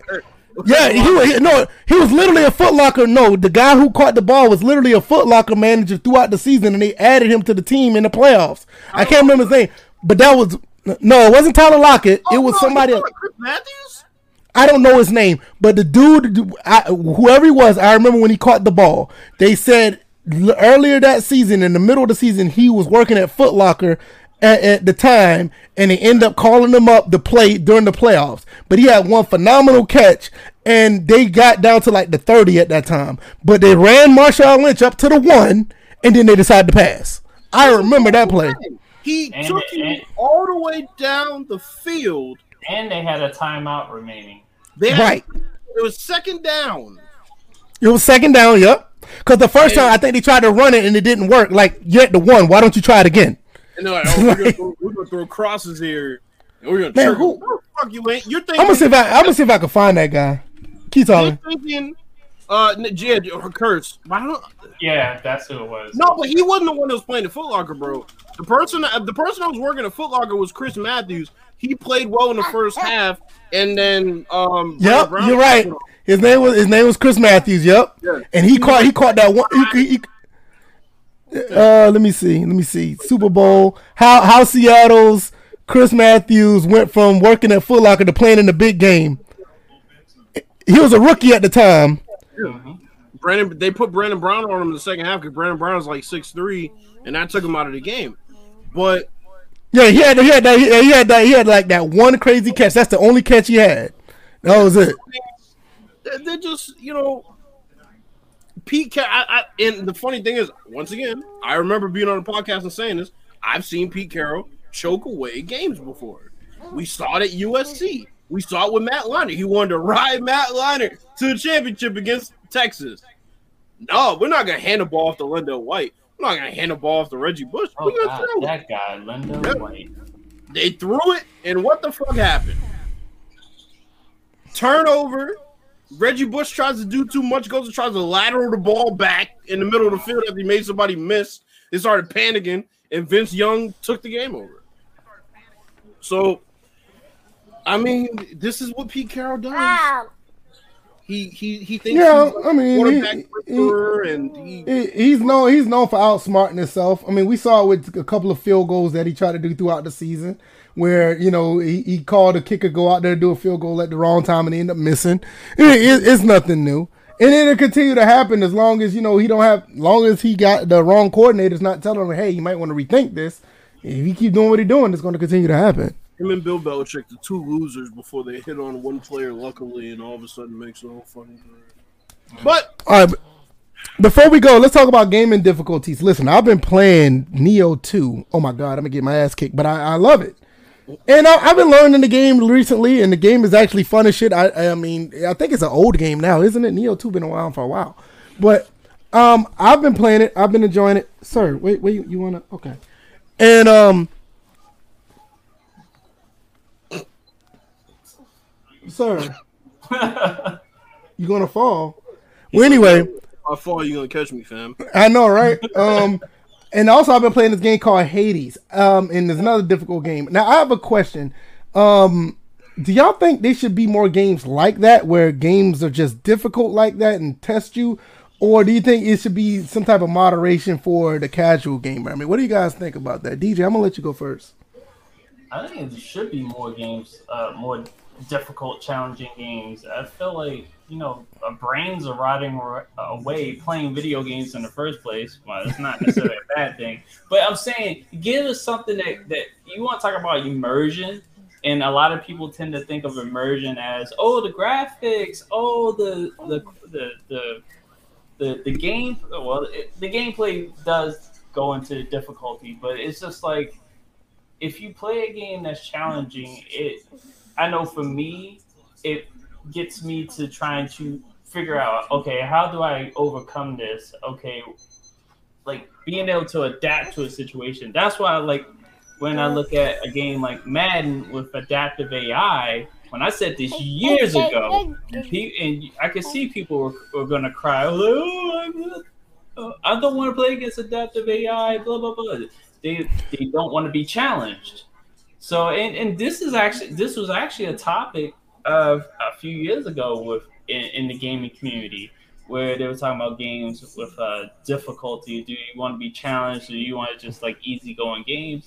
And it's just like, you know, you you're you're you're putting aside like a regular person, regular person gamer is probably putting aside yeah. a couple hours per day gaming or whatnot. I see. And you want to be fulfilled throughout that whole entire time. I can't sit through a game one to two hours and just drone through it without a challenge. All right. Like, All right. I, I, just honestly think there should be more challenging games out on the market. So, and and and, and it was it kind of reminds me of the era of the, the Nintendos, the Genesis, the mm-hmm. Nintendo eras with those type of games. Right, right, exactly. Like old Nintendo games, like Complementary Sports, they like Mega Man. Mega Man One is it's not a difficult game, but that last boss, that one that shoots across the field with his particles going from side to side, man, I hate that thing. It took me forever to beat that, but yeah, I love games like that. Bills, what are your thoughts about difficult games? Uh, you think they should have more of them, or you think they should like try to cater to the casual person? I mean, what do you think? Um, options. That's what you really need is options.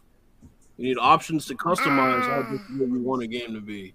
I think that I think that difficulty, if you really want extreme difficulty, it should be accessible to you. I think if you want an easy path and you just want to play the game, I think that should be accessible to you too. Um, that was kind of the issue in games way back in the day was you know lack of, um, you know, you kind of i guess it was positive in a sense that you had to adapt regardless. Like there was no lower the difficulty or you know oh, let, me, let me go online and find out how to beat this level. Like no there, there was none of that. Um i'm gonna leave sports games out of it because we've that's just we talked about that. Yeah that's um, absurd. um, but, yeah it's just it's ridiculous. But you know i would like to play more campaigns and be able to customize the difficulty the way you could in um, Last of Us Two. Mm, yeah, that was a good one. Um, you know, sometimes I want my enemies to be more aware of my presence there, as far as me being detected, rather than them to have pinpoint accuracy. Right? I mean, you know, that's the thing with difficulty. You put the difficulty up on certain games, it's like all or nothing. Right? I mean, you know, everything is like unrealistic to the point where it just wants to challenge you versus you know easy is literally just easy and they're they're mindless. There's no middle ground. um so yeah just options. That's that's the part that i want is options to tailor you know my tailor my experience and make it as difficult or as easy as I want it to be. Most games I don't want to be easy, but I think that when games come out broken with certain things that would make the game more difficult, then you have to kind of adjust them. But a lot of games don't have that option. So I think that that's what more games need to add is an option to adjust and tailor make the game the way you want it. I mean, GTA doesn't have a difficulty, right? No. So you know, I don't think the division. I've never really had an issue with division has a difficulty. I think I think mo- I mean most games don't. I mean I didn't say most games, but most games like that don't. I mean I don't think Nioh had one. Bloodborne don't have one. Um, uh, Hades. I don't think Hades have one. There's a few games.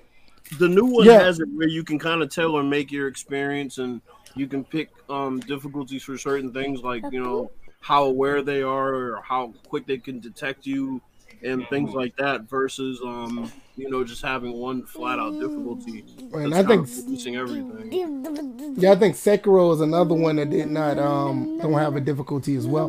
It's just my thing is I'm with you on the op- That's a damn difficulty right. I- I'm with you with the note with the options, but I, I I I do like the games that come out and say, hey, look, this is what it is. You you you play or you put the game down. You know, they're like I, I think the majority of games should have difficulty, like you said. But I'm I'm here for the games that don't. They just this is what the game is built like. I think the ones you're talking about, I agree with. Like, you know, I don't want a difficulty in Crash Bandicoot. I don't want a difficulty in Cuphead, right? But you know, when you get into the realistic shooters and RPGs, I think it, they would benefit from more options. Um, you know, like with Call of Duty, for example. I don't want them to shoot as precisely as they would on hardened, but I would prefer if they would you know, kind of change their pattern of when they stand up and pop their head up or whatever, right? It's almost just like playing uh whack a mole. Man, trust me, I know. I was playing Call of Duty. That stream I did with Call of Duty when I played it on. I didn't play on the hardest. I played on second to the hardest. But it was like, yo, three shots, I was done. But it's like And- playing, it's like playing whack a mole when they pop up because you know they they don't use their cover smartly, right? It's just, right. It's they kind I of mean- have a, a pattern that they need to you know change up every now and then so that you kind of are caught off balance sometimes maybe sometimes they'll sneak behind you I mean shit they had, they had a setting in Last of Us 2 what enemies couldn't come from behind you or something like that Yeah, it was something like that. I couldn't remember. It was something Yeah. weird. I my my thing is I love a good challenge. I love a good challenge. I mean, I, this goes back to what I was saying about me, like when we was fussing about games a while back when I was telling I don't want people to play with me that don't know what they're doing. Like me, I I I know that I'm not the best at games, but I find I, I, I find the joy in learning a game and getting better as I go.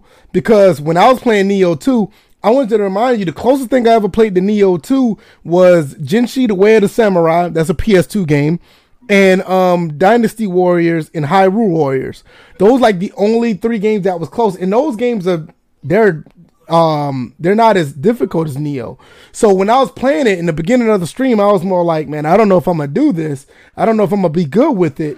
But as long as as much as I continue to get better at it, by the time I was in the middle of my first stream, I done completed the first boss. I beat the the second mini boss. Um, by the time I did the second stream, I was I wasn't necessarily running through the game, but I got a grasp of it to the point where the game itself was very familiar with me, and I find that satisfying because I think people like Complimentary Sports said Mega Man. He talking about old Nintendo games. Even with uh, OG, he says I'm with you, via. It's like that's where you get your gaming skills from by learning a game, getting better as as you go, instead of just having a game to just uh constantly just you know you run through the game or you just uh find it so difficult to the point where you're not actually Hey. learning the mechanics of the game. Mike you, Tyson, Mike Tyson Punch Out is a perfect example of that you had to learn the the mechanics and the and the tendencies of each boxer. I'll Like you, you, UFC 4. UFC 4 is a prime example of that. I sucked at UFC 4 when it first came out. Now all of a sudden I'm getting better at it. Uh, 2K Next Gen is also the same way. I it was an adjustment period for me. Um, I can I can feel myself, you know, getting better at the game. Uh, but UFC 4, yeah, it's like it has such a deep uh, button system, and there's so many different moves you can do, and um, every fighter fights different, which makes it really hard. I mean, you know, this goes back to like what I was saying. It's one of the reasons why I like arcade shooters. Um, I don't know if y'all can see this. Let me see if I can pull this up. I may not be able to. Hold on a second. Let me see if I can pull this up. No, I'm not. I'm not gonna kick it out. Oh boy. Here Let me see. Do y'all see that? yep, see it. I got that game just playing right here on my screen on my TV. I just got it playing. Now, this game right here is an arcade shooter. I love learning the patterns of this game just to see if I can beat it. Like the games like this, I could play this all day because these games are like super difficult, but I it it it, it it uh enhances my hand-eye coordination and my skill of using the joystick and or just using the controller because these games are like hella hard but i like the i like to play these games to continue to up in my skills in playing these games Well, so eh, I was about to say the most recent game, like big game that came out, Cuphead, was like that. Exactly, that's another one. And you know what? I'm almost done with that game. I got almost to the end of that game and I just stopped playing, which I don't know why. I guess it was other games I was playing, but I need to go ahead and finish that game because that game was another game that actually pushed me to the limit. And it's like those are the games. Another that's another good one right there. Contra. Contra is a good one. Contra is not as hard as people make it make it out to be. Go play Super C. Play the sequel. Now that game's hard. I was on Cuphead, man. Somebody told me to play that game. I don't know how many years ago this was. I got stuck on this one mission. And you talk about competitiveness. I literally stayed up until I beat that shit. right? But that's what it's about, though. it was like, bro, I started playing this one level at like nine o'clock. When I tell you it was 3 a.m. and I was going to bed after I beat the shit. And then I realized there was an unlock that I could have been using the whole time and had no idea that he had this special little shooter shit. I was mm-hmm. like, what the fuck? I was so heated, but I was at the same time like, at least I got past the level. Now I have this and I'll, you know, be able to use it. But now, you know, some of these levels are gonna be easy. But yeah, bro, Cuphead challenged me like no other game really other than Limbo. But I, I mean, that, that was just like, oh, go ahead, DJ. I'm sorry. Yeah, because there were a couple of games. Uh, Nintendo Legendary Wings. Everybody Oh, yeah. one. Yeah, that was a tough one. And then on top of that, uh, because Capcom had, I, I, I don't know if Capcom did that, but uh, what was it? Then there was like 1943. Yeah, that's another another shooter. Yeah, that's another good one. Yeah, that's another Well, good one. I could use Battlefield Five as an example as well. Me and DJ talked about it. I, I really had to adjust to the guns. The guns. Well, you got to understand. I mean, even Battlefield Four, I had. I mean, I had to adjust to what because the guns in that game they were literally different. Now, Battlefield Five compared to Four, it's like Yeah, Battlefield Three is like you had- like like me. I had to stick with one gun and actually learn it because if I keep switching over and over, it's gonna take me forever to like learn it all over again. Because I play with the G thirty six, and that that's like that's the gun I like to use. But it takes you a while to like, okay, I'm gonna play with the G thirty six, then I'm gonna turn around and try to play with the PKP, or then I'm gonna play with the MP five. Those games are so good that those those uh weapons just feel different. They're I had to learn the tap tap tap method because I played Call of Duty. shooter I played, but when you play Battlefield, a you got to learn that you're just not about to be running around, running gunning everybody. Yeah, that recoil is real, bro. Yeah, and, and two was with those with certain guns, and really all of them. If you're shooting somebody in the distance, you better tap tap tap shit. If if they're running from you and they're close to you, you better tap tap tap. Right, right. But bro, oh god, don't remind me of Battlefield. I'm 4. trying- I'm so trying- good. trying to see if anybody, anybody can re- remember the two favorite guns that I tend to run with. I'm like, I know one. I know one is the Scar H. I know that. I know that's one I used Yeah, to play with. But fucking. I can't remember the other one, but I know Scar H was one that you used to play with. The other yeah, one yeah. was the M416. Oh yeah, yeah, that's right. regular That's M4, right. but not the one six. Yeah, I Yeah, remember the well, M1 also- one used to. T- No matter what game it is, whether it's because PUBG has both of them, Yeah, uh, I think the Division has them. Of course, the Division has them. See, Call of Duty got me hip to the Scar H before Battlefield did, and Battlefield had the 416, and I was just like, yeah, those those are two Battlefield guns has I the- would use. Battlefield Four had the um the MX4, Oh, that was a nice one too. SMG, that shit was nice. Yeah, the MX4 was nice. Yeah, and, and that one and the MPX, but the MPX is a DLC. Um, MPX um, nice, yeah. yeah, it was- it- that's a DLC. You had to get the final stand or something. You had to get the DLC to get the MPX. But those are th- th- both of those are great. Battlefield 4, man. But you know what? The the funny thing, the mechanic that a lot of people wouldn't use that I, I don't think people used often was the firing modes, switching in between like single. Yeah, you can switch yeah. single, the double. Yeah. burst, I and- usually just and go fully auto. auto. Because it's like I just auto, usually go semi, and then single shot. I usually for the Scar H, I often switch to single shot because it was a it had power. It like what five point five six bullets. I So. I mean, as far as the size of the bullet, so You did a lot of damage. Yeah, so I I did run like that. around too much, man. I run around too much to use single shot. I have to use. I have to use what you call. Um, yeah, everyone knows me. I'm posted up. I don't camp. I move, but you know, most of the time, uh, my kills, I'm stationary. I'm just like pop, pop, pop. my KD was probably pretty good on Battlefield 4 because, like, thing about Battlefield 4 that's different from Call of Duty is, um, if you're playing the right way, you're not really having many gun battles. Like, not nearly Right. as much as Call of Duty. I mean, Call No, no, no, you're not. If you if you're playing any other mode outside of, if you're playing TDM, obviously, or if you're playing Gunmaster, if you're playing those two on Battlefield 4, you're not having many gunfights. It's it's more uh, like a semi-tactical game than anything. Like if you got you know good teamwork outside of those other two modes I just mentioned, like you can dominate another team. Like if if you got guys who know what they're doing. But And- even then, like in in TDM on Battlefield 4, I mean, you know, a good game was 20 and 4, right? In Call of Duty, it's 40 and 4. Right. You're not finding and shooting at 40 people in a battlefield. I don't care what map you're on. It could be fucking Siege of Shanghai. You're not shooting at uh, it could be flood zone. You're not shooting at 40 people. That's like the the worst map in the battle. world. My God. I Flood- fucking hate flood you gotta go downstairs sucks. to get around half the time because these bitches Right. camping. Yeah, I'll never forget. Oh my god, Flood bro. zone is like the worst.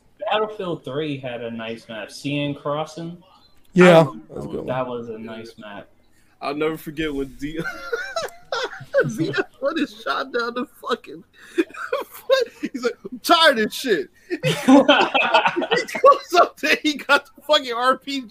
He shoots down all them little huts. Oh yeah, yeah, cause they were, cause they was in the window. camping. Yeah, they was in the window just camping. I was like, you know, I'm tired of this shit. I got And the, then the uh, steps where you would come around, you go downstairs and go all the way around and come up. They were camping up there. They had claymores and all that shit. Bro, and they I was like, nah, yeah, I was a fuck that. I just I took the RPG and just took down all those little buildings. I got tired of that. Can't tired of that. Call of Can't do this- One thing I miss, man. Call of Duty's like I said, it's like paintball basically. Yeah, I mean, it, like I said, I mean, we talked about this before. It's like it's a fun game, and, and that's what it's for. I think a lot of people try to take Call of Duty a little bit too serious when the game don't take it serious themselves. I think the first time Call of Duty actually tried to take themselves serious was like the current Modern Warfare, the one that came out, the recent, and because those guns actually started to hit like a Battlefield game, but you still went back to where it was more like Call of Duty type. But Call of Duty's always been like that. And I think people at this point, if you haven't realized that at this point, then, then you're an idiot. You're one of those guys who think Pat Mahomes should be the GOAT right now. Like, oh, mm, you- Because when I played Battlefield for the first time, I'm like, holy shit, destructible environments. yeah. Um, you know, it was it was like it was new to me because when I used the RPG in Call of Duty, right, you shoot it at a wall and you'd see a spot, but it wouldn't blow the wall up. And then you shoot one on Battlefield, you're like, oh shit, I just knocked this whole fucking building. No, down. yeah, the whole wall just made a big hole. Right. What the hell, you know? But you know what? There was a game that that was third person and had destructible environments. VF, you know which game I'm talking about, right? Red Third Faction. Oh, yeah, yeah, yeah. Ref. I wonder if I still got that game. I have it. I wonder if You I still talking got about mul- playing in a multiplayer arena with dest- with totally destructible. Yeah, environments. yeah, it But was. you could also rebuild those environments, so it's kind Yeah. of precursor to Fortnite. Yeah, I wonder if I still got I think I still got it over here. I might I don't know. re-download Battlefield 4, man. I thought you about to say re-download Fortnite. I was like, yeah, you, Hell I'm, no. I'm gonna mute you. All right, man. But uh, speaking of mute, we're over two hours, man. What y'all got before we go? So speaking of mute, well, Y'all got anything before we slide out here? well, I'm like, I did get, I did put up a post on my uh, website at dj81.org. So um, I'm gonna try to get back into some writing. Um, I just randomly just went back to it and just you know just type something a little you know real quick just to be like, look, it's been a while.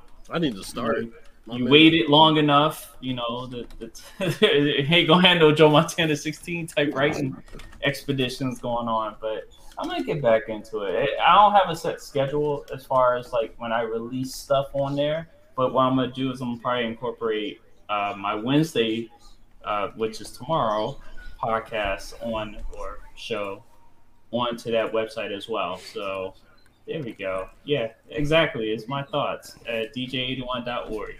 And then you can also catch me on my stream tomorrow. I will be there at 8 p.m and those already on Twitch. But anybody who doesn't know, my Twitch name is Evo325. So um, I have um, I have a couple of topics already lined up.